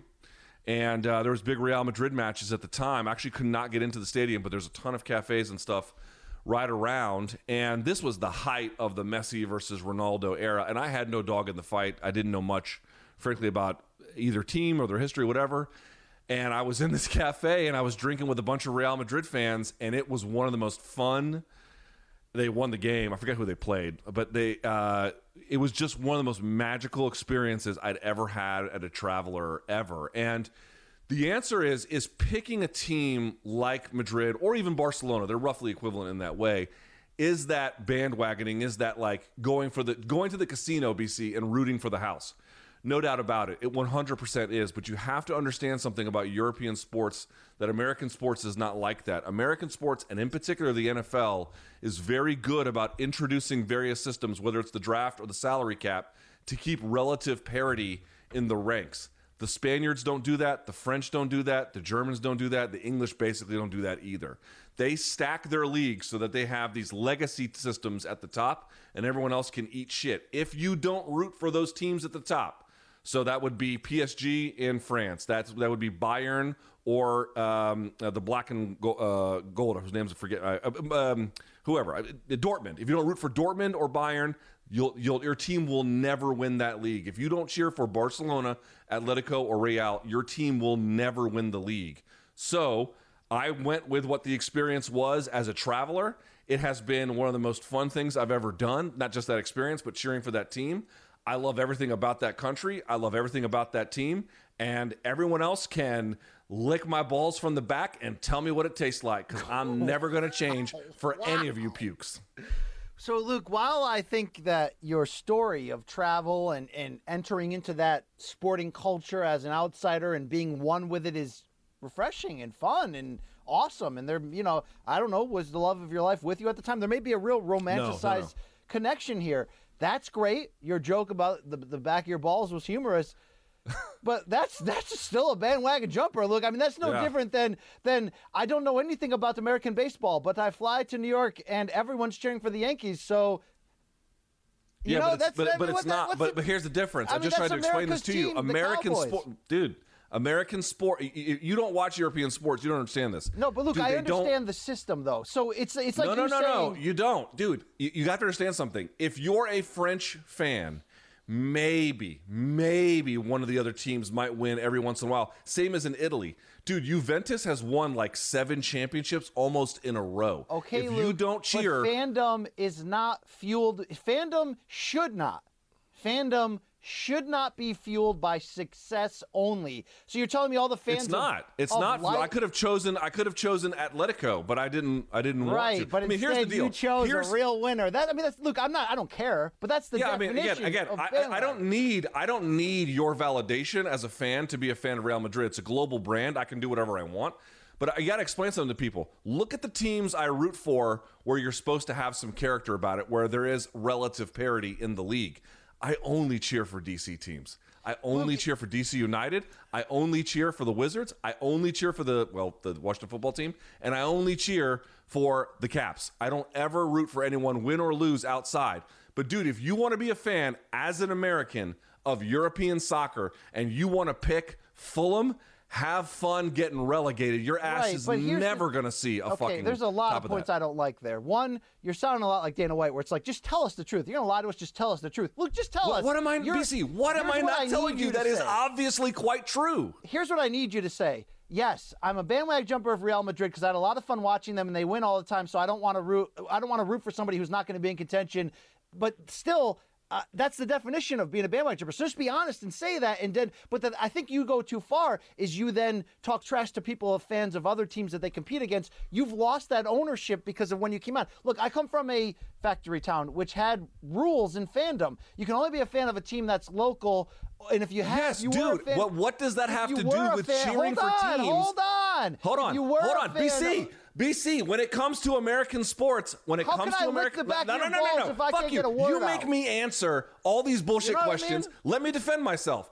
When it comes to American sports in leagues that build in parity, yeah, if you don't cheer for your local team, you're kind of a prick. I mean, there's some rules around that, but whatever. That's kind of how it's supposed to be. But you're as an American, trying to pick European teams, what should I have done? What should I have done, BC? Should I have picked Sporting, Gijon? And then you can react to it. You know what I'm saying, Luke? What I was saying is I come from a background that's very rooted in you have to have an excuse. If it's not a local team that's your team, it's got to be because your dad is from that city or something, right? Hey. I'm not saying people have to live by those rules, but that's a rooted system of who's bandwagon and who's not. Which in America I do. So what does this have to do with cheering for a Spanish team? Number two, so should people never be a fan ever of Leicester City or whatever the hell they're called? Didn't they have some miracle run to get back into contention and then win the EPL championship? So you're basically saying don't root for them because you know. Do you have listening comprehension issues? I mean, if you are from the UK, if you are from Spain, I expect you to cheer for what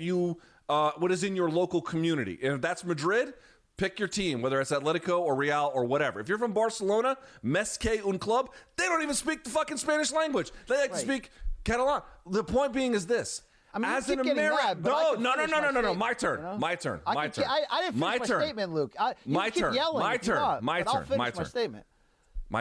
BC, you have not, in any capacity whatsoever, addressed by what system is an American who wants to be a fan of any European club, what is the system by which they should pick that? Honesty. Because I picked an immersive experience of travel by which to make that call. Just say honesty.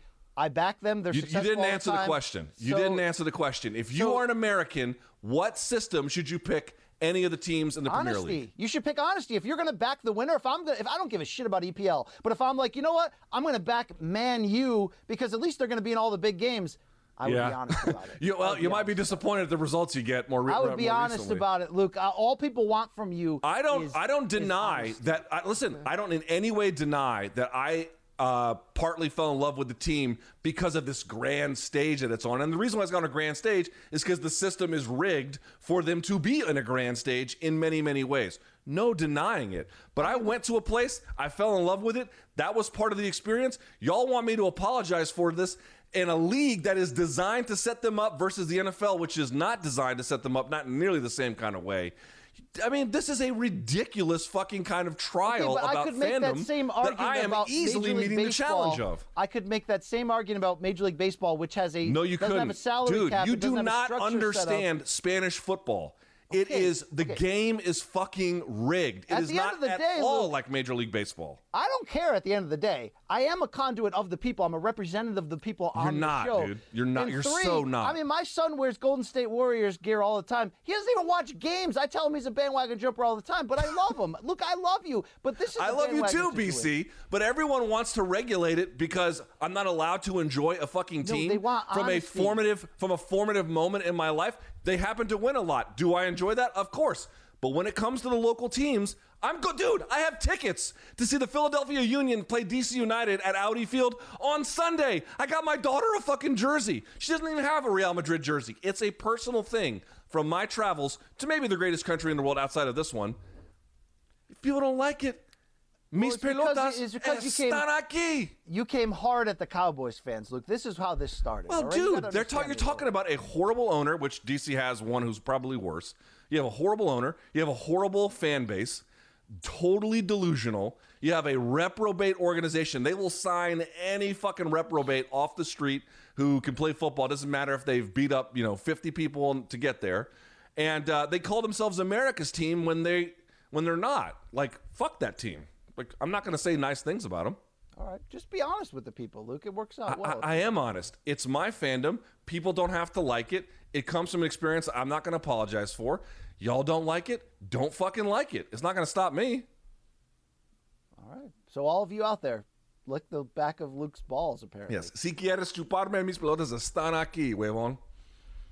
Wow, this is great. Yeah, tell as our Munich just said, tell them how it tastes too, Luke. I'm like Shaq. Right, tell me how my ass tastes. All right, spin this thing. It's like 12:30. Fucking spin this thing. I gotta get out of here. I have diarrhea.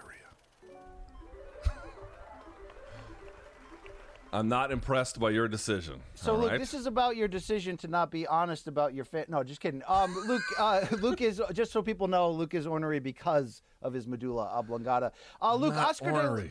We referenced this earlier, but Oscar De La Hoya went public last week saying how UFC President Dana White blocked GSP, whose UFC contract was frozen upon his retirement, from boxing in a Triller pay-per-view main event against Oscar. And in theory, although we don't know, getting millions and maybe more than he's ever made in a UFC fight. Journalists, including John Nash, went on to confirm that was true. And Dana, when asked about it last week, went on that anti-Triller rant. But he never really address the decision. So, Luke, two-part question here regarding GSP's current lot here. Number one, on a scale of 1 to 100, what percentage do you honestly believe in your heart that GSP's role in the failed Bjorn Rebny Fighters Union played a part in Dana's decision here to block GSP from getting some money? I hadn't even thought of that. That is a great question. Wow. Well, fair. Cowboy was also a part of that, and he didn't suffer. So just fair point. Okay?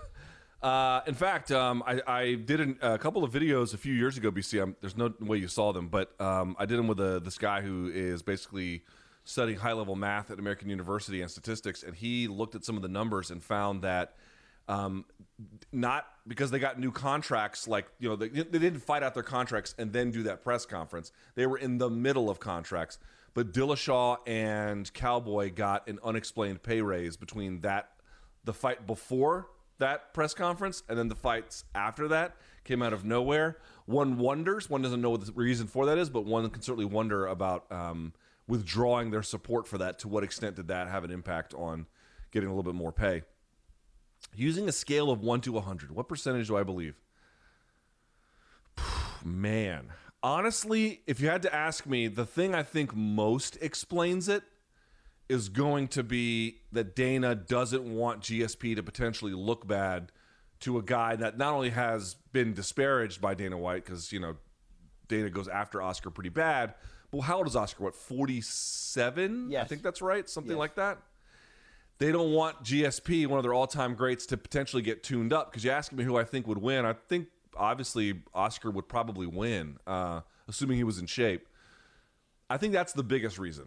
But now that you bring this up, now you're stirring the pot a little bit. Ooh. It's interesting. Second part, more important part of the question is this, Luke. Because a lot of people are saying, how is this possible? Isn't this unfair? He's a retired fighter. What could and or should be done legally moving forward to prevent UFC from having this much control over a fighter's future when he isn't even an active MMA fighter and was attempting to book a fight in a completely different sport? How does UFC have control over blocking this, and what can be done or should be done to change that? There should be sunset clauses. So obviously there's going to be hard to figure out what exactly the term should be, but a contract like that should expire after a certain amount of time. The UFC should have a certain amount of time in which to book, and any promoter, not just UFC. We should be clear about that. Bellator too, PFL too. They should have a certain amount of time to offer you a certain amount of fights. And, there's rules in which they have to make sure that they're constantly offering, unless you retire or whatever, right? They can't just not offer you fights. But that if a certain amount of time elapses, so does the contract. It expires. Right now, there's just no real sunset clause. Like, if you're 2 fights into a 5-fight deal and you retire, those 3 exist in perpetuity. So you have to find a way to work through those three. You have to just take the fights. But if you're St. Pierre, do you want to take, you know, however many it is?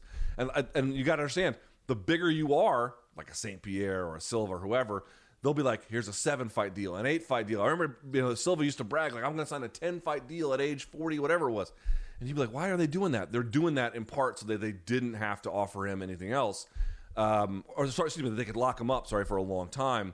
Now, he fought through all of it to get to this point, which is why he's going to have that sad little thing with Julio Cesar Chavez. But the answer is, a fighter shouldn't have to go through all of those. A promoter has to have a little bit of handcuffs, a little bit with timing. But to answer your question, the first one, dude, I'm going to say 75, they didn't want Oscar to tune him up. 25, let's stick it to him for the Bjorn thing. Maybe 10, too, that he left the middleweight title there after telling Danny he wouldn't. Right? He said he was, so GSP's not completely innocent here. I get it at the end of the day. All right, let's spin it again. We got to get through this because you probably have to crap your pants or something. This is the third one still? Jesus. It's probably the best or worst wheel ever. We'll see. Trevor never meta.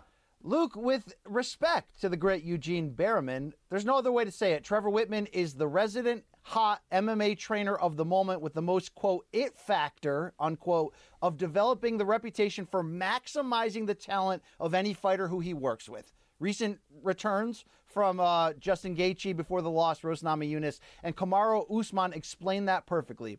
But each big-name coach eventually develops that same reputation for what they bring. In boxing, everybody knows that if you go with Freddie Roach at a certain point in your career, it typically is done to increase your pressure and your firepower because Roach's reputation is as an offensive coach. Given Whitman's current reputation and success rate in the UFC, which established elite or semi-elite UFC fighter, in your eyes, could most benefit from leaving their current team and switching to Trevor Whitman? If he had done it years ago, I honestly would have said Tony Ferguson. I don't think now that's necessarily going to pay the dividends given the advanced age, relatively speaking. Justin Gaethje obviously was a great candidate for. You saw what he did, but I would say honestly Khabib. You know, he would never leave his father, but to compliment him. In the way that he could, you know, just to add good off-angle jabbing.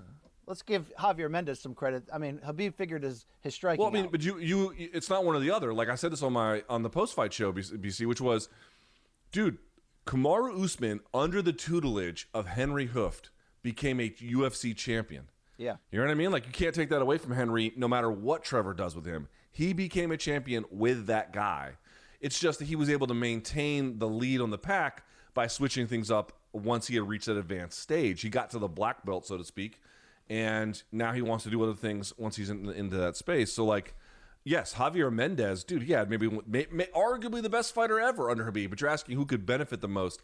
Not that he would need it necessarily to win, but, like, how transformative could a guy like that be if he got in early enough on the ground floor working with his striking? Like, however deadly he is with his wrestling, it'd be even more of that.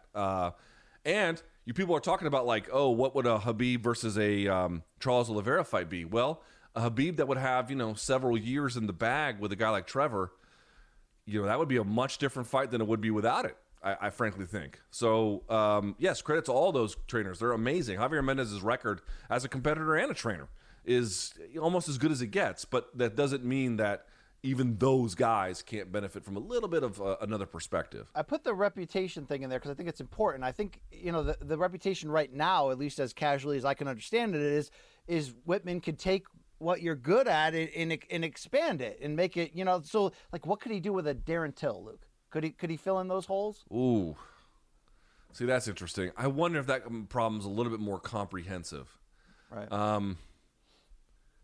I mean, I think, yeah, of course he could benefit. There's no denying he could benefit from it. You know who could benefit from it too? Like Neil Magny, I think. A guy who could just, if he could really learn to the footwork and the jabbing. I think sometimes he invites the fight into ranges or scenarios where Magny's super well-rounded, but he's got certain strengths that I think could be built upon that haven't necessarily been. Again, with Mark Montoya, he's turned into a phenomenal talent. Make no mistake about it. But you're talking about the very specific things that Trevor Whitman could give him. Yeah, I think he, dude, like the jab and working with the jab, it's just critically important. Look what it does to people. And I don't feel like Magny, who's got a John Jones is another one. Dude, John Jones, I think he's done phenomenally well under Brandon Gibson. But what could Trevor provide? Some cool shit, I think. Yeah, it's a very interesting thing to think about. And eventually trainers become overrated because they get too many clients and they can't fix everyone, you know. But right now, Whitman's that guy. All right, two more spins. Here we go. Spin. Hit it, Manichi. Oh, yeah, here we go. Hey, Luke, during a Morning Combat interview with DAZN's Todd Grisham 2 weeks ago, him and I talked about the art form of calling fights and how a great announcer, and you and I have both said that Todd is good at this, needs to rise to the occasion of the moment in front of them and to provide the proper soundtrack to a knockout, to an upset, whatever it is. Grish, for example, Luke, I think he called the shit out of Justin Gaethje, Michael Johnson, when he yelled, "Justin gets his ultimate highlight." We love that call. Even though Sakuraba, it is what it is, Grish didn't stay there. With that in mind, Luke, what do you believe right now are the three most iconic announcer calls in MMA broadcasting history? Okay, the first one that comes to mind is going to be Morrow saying Kevin Randleman has knocked out Mirko Krokop. That's one. Two, I'm sorry, it's infamous, but I think it counts.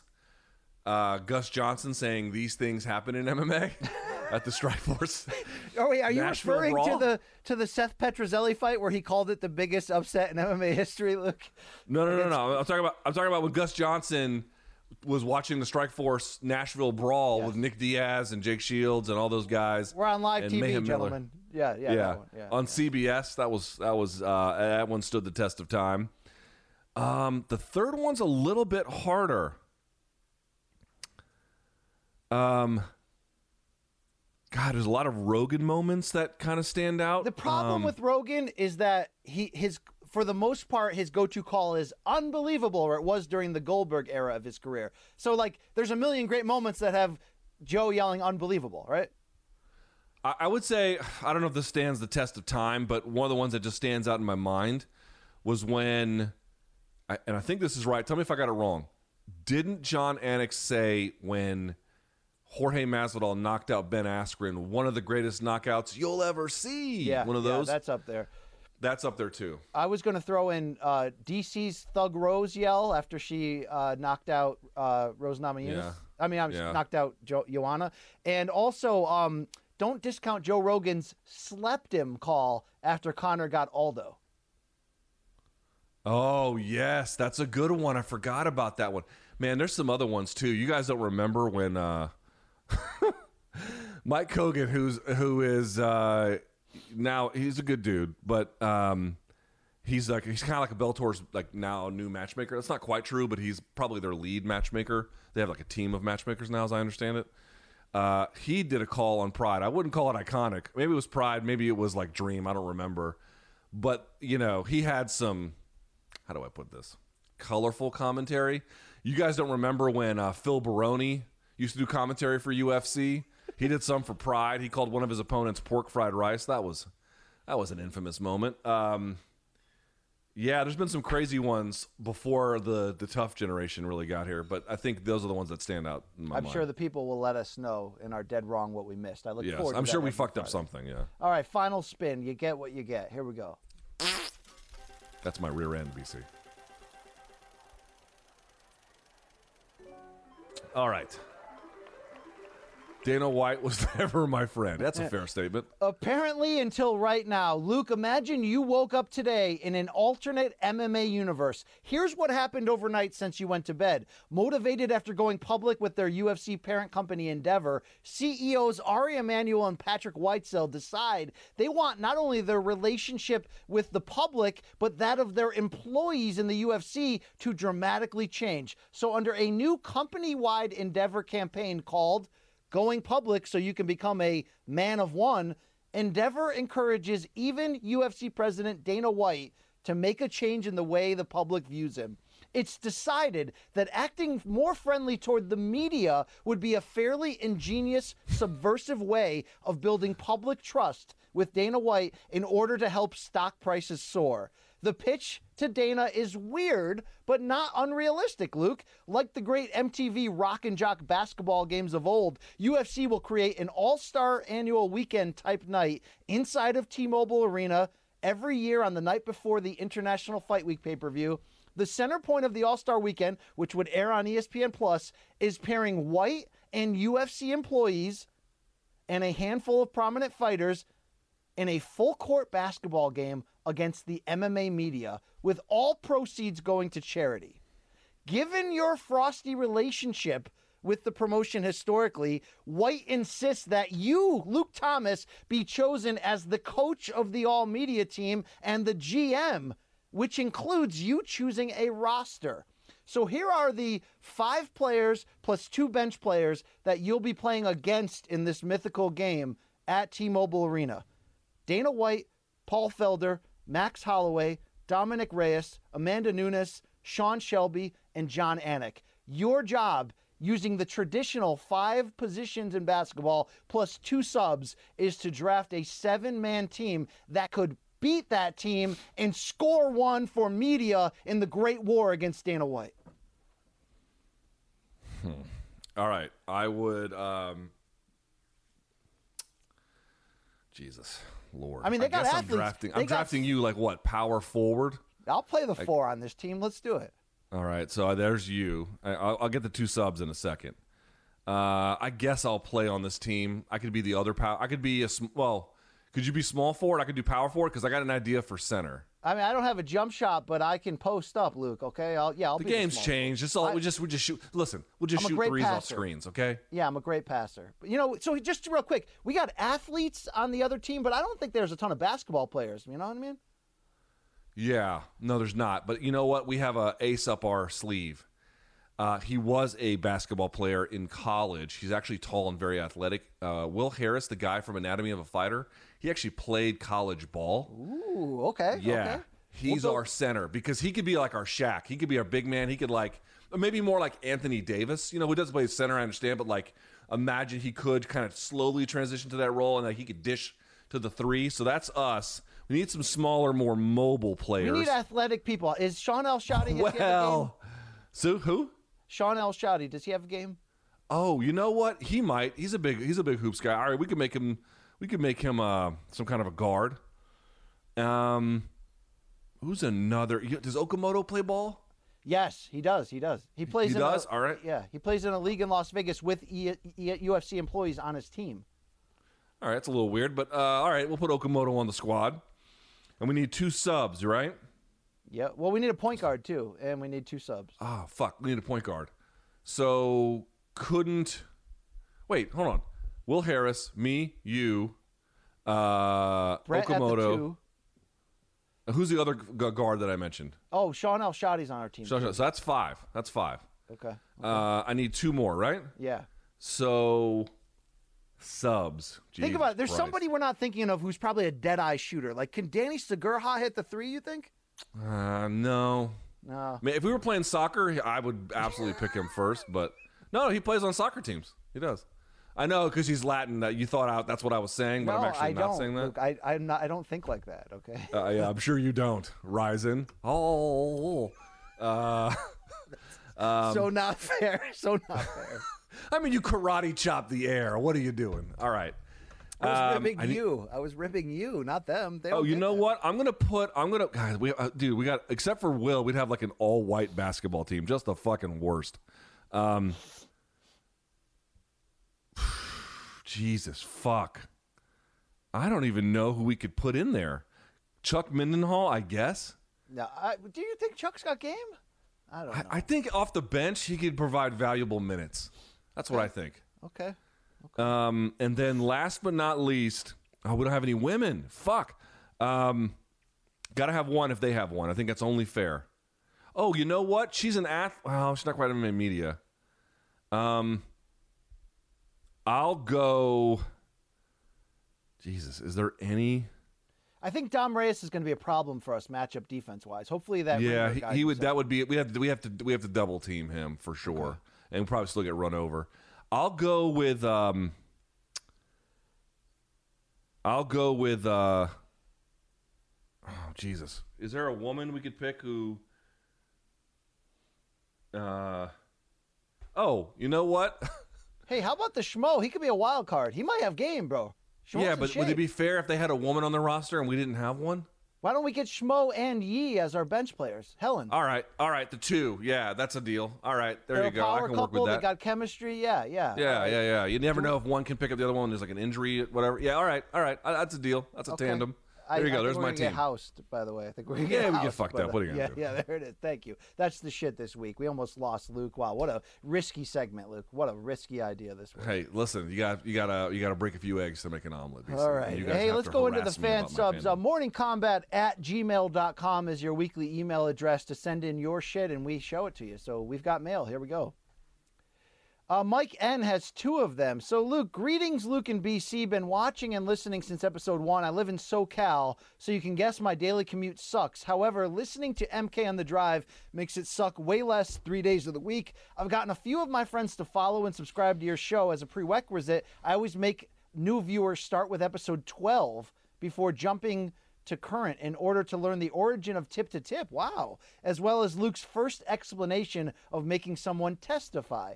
He calls this the MK lexicon. For my fan submission, I've included a picture of me repping MK Gear version 1.0 with my wife and 2-year-old daughter at my wife's alma mater, UC San Diego. Yeah, speaking of things that are old and outdated, nice cargo shorts. I like that. So shout out to Mike N for repping our merch. Luke, he's got a beautiful family. Yeah, I'm big fans of these folks, all right? Hey, you know what? I don't have any cargo shorts. I only gave them up because my wife made me, but I did love them when I had them. They were very functional. Did you have the ones that were pants and you zipper them off? Those were a little bit lame. No. I didn't. I had the regular Eddie Bauer joints or whatever, okay. But... Yeah. Mike N has a second post. He says, at my own risk, I've also included a picture of my new tattoo for Luke to critique. For this ink, I pay tribute to the two most important people in my life. No, I'm not talking about you, donks. Who's to say you guys don't eventually make it onto this wall of shame before it's all said and done? My wife's name is Jeanette, and my daughter's name is Summer. So to not have to go back to get ink twice, I opted for a 2-in-1. So, Luke... From one direction, it says Jeanette, and from the opposite direction, it says Summer. Is this ingenious ink? Method Man has a tattoo like this. If you go like this, it says life. If he turns it upside down, it says death.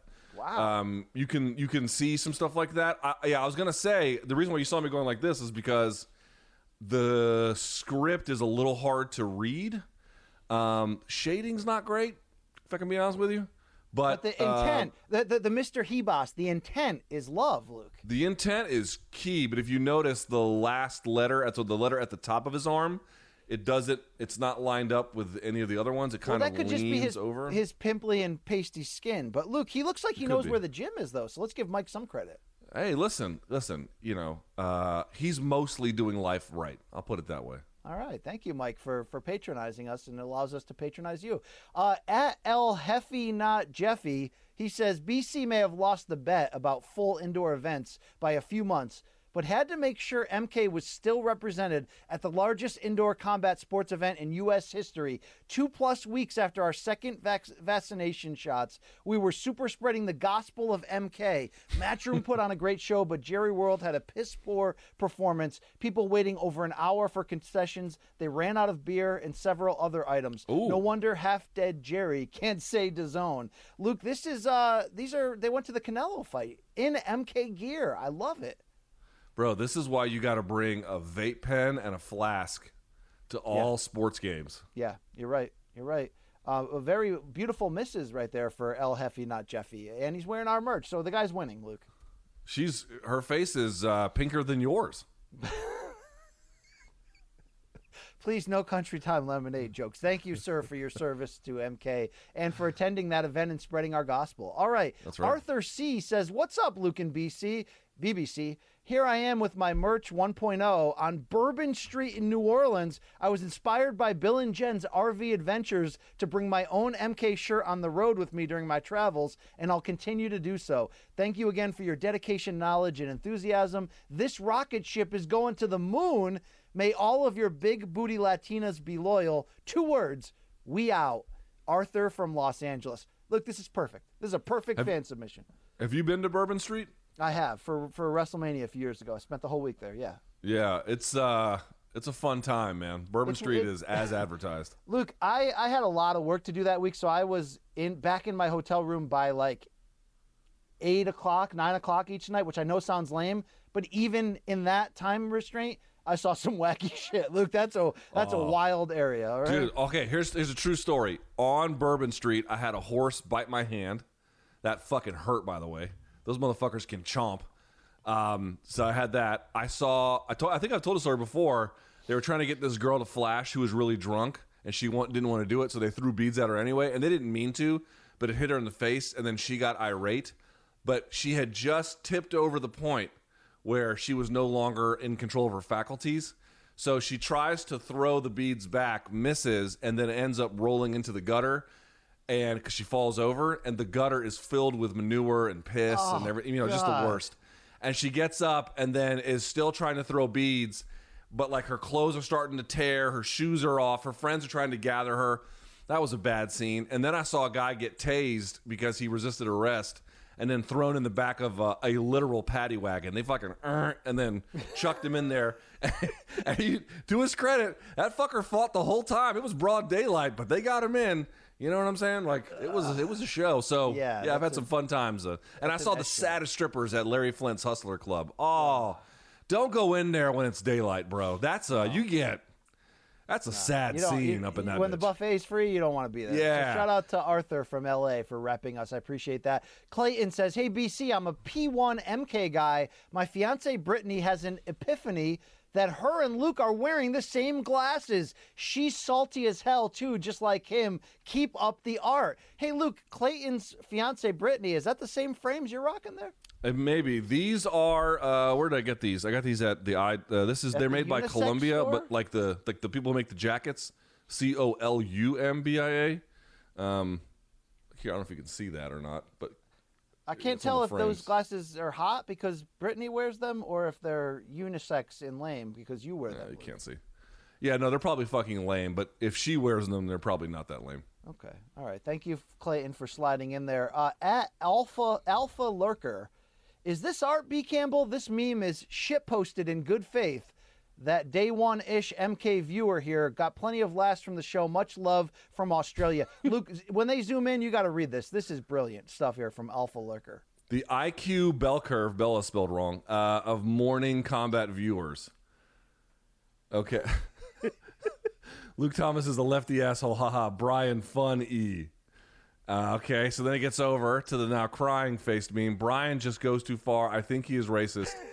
Luke is insightful, intelligent, intelligent, and analytical, all spelled wrong. And then it goes back to Luke Thomas is a lefty asshole, though paired with BC can be funny. Yeah, that's more like a life cycle than a bell curve. But that is the exact life cycle. By the way, it says brain instead of Brian. I think he was intentionally trying to misspell everything. Oh, I see, okay. But Luke, that is the life cycle of I'm here for this show because I love Luke. Man, this casual asshole that he sits with, why do they do this show?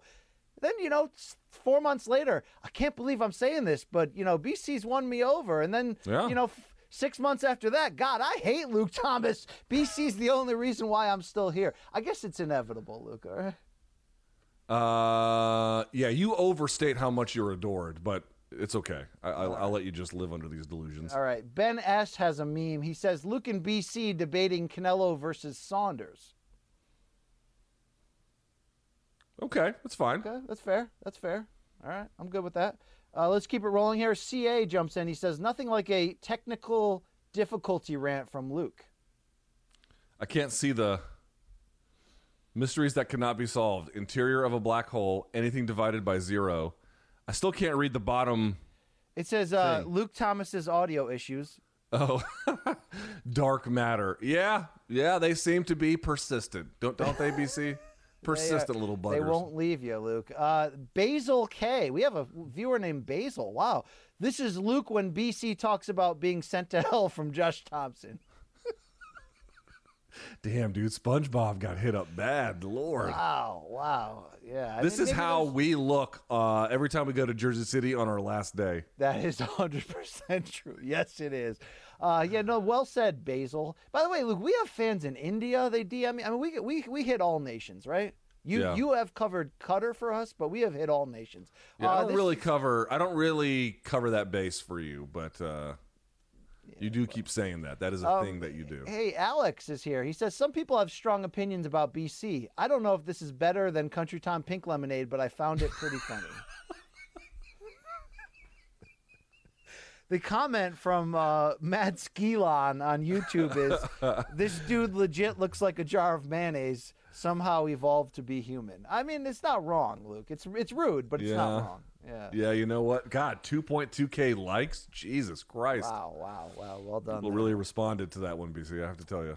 Kevin L. says, here's a pic of BC wearing the very masculine colors of white, gold, and black while using...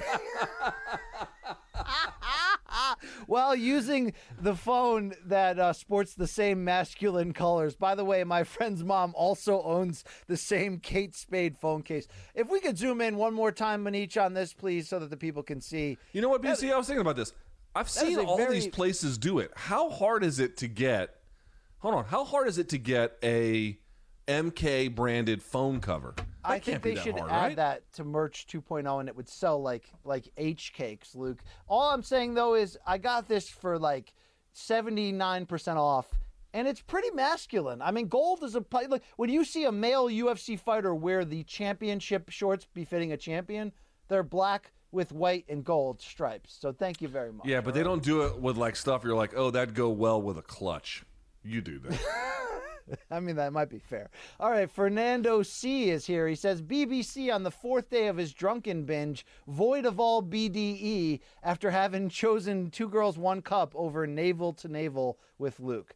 So Factory tough.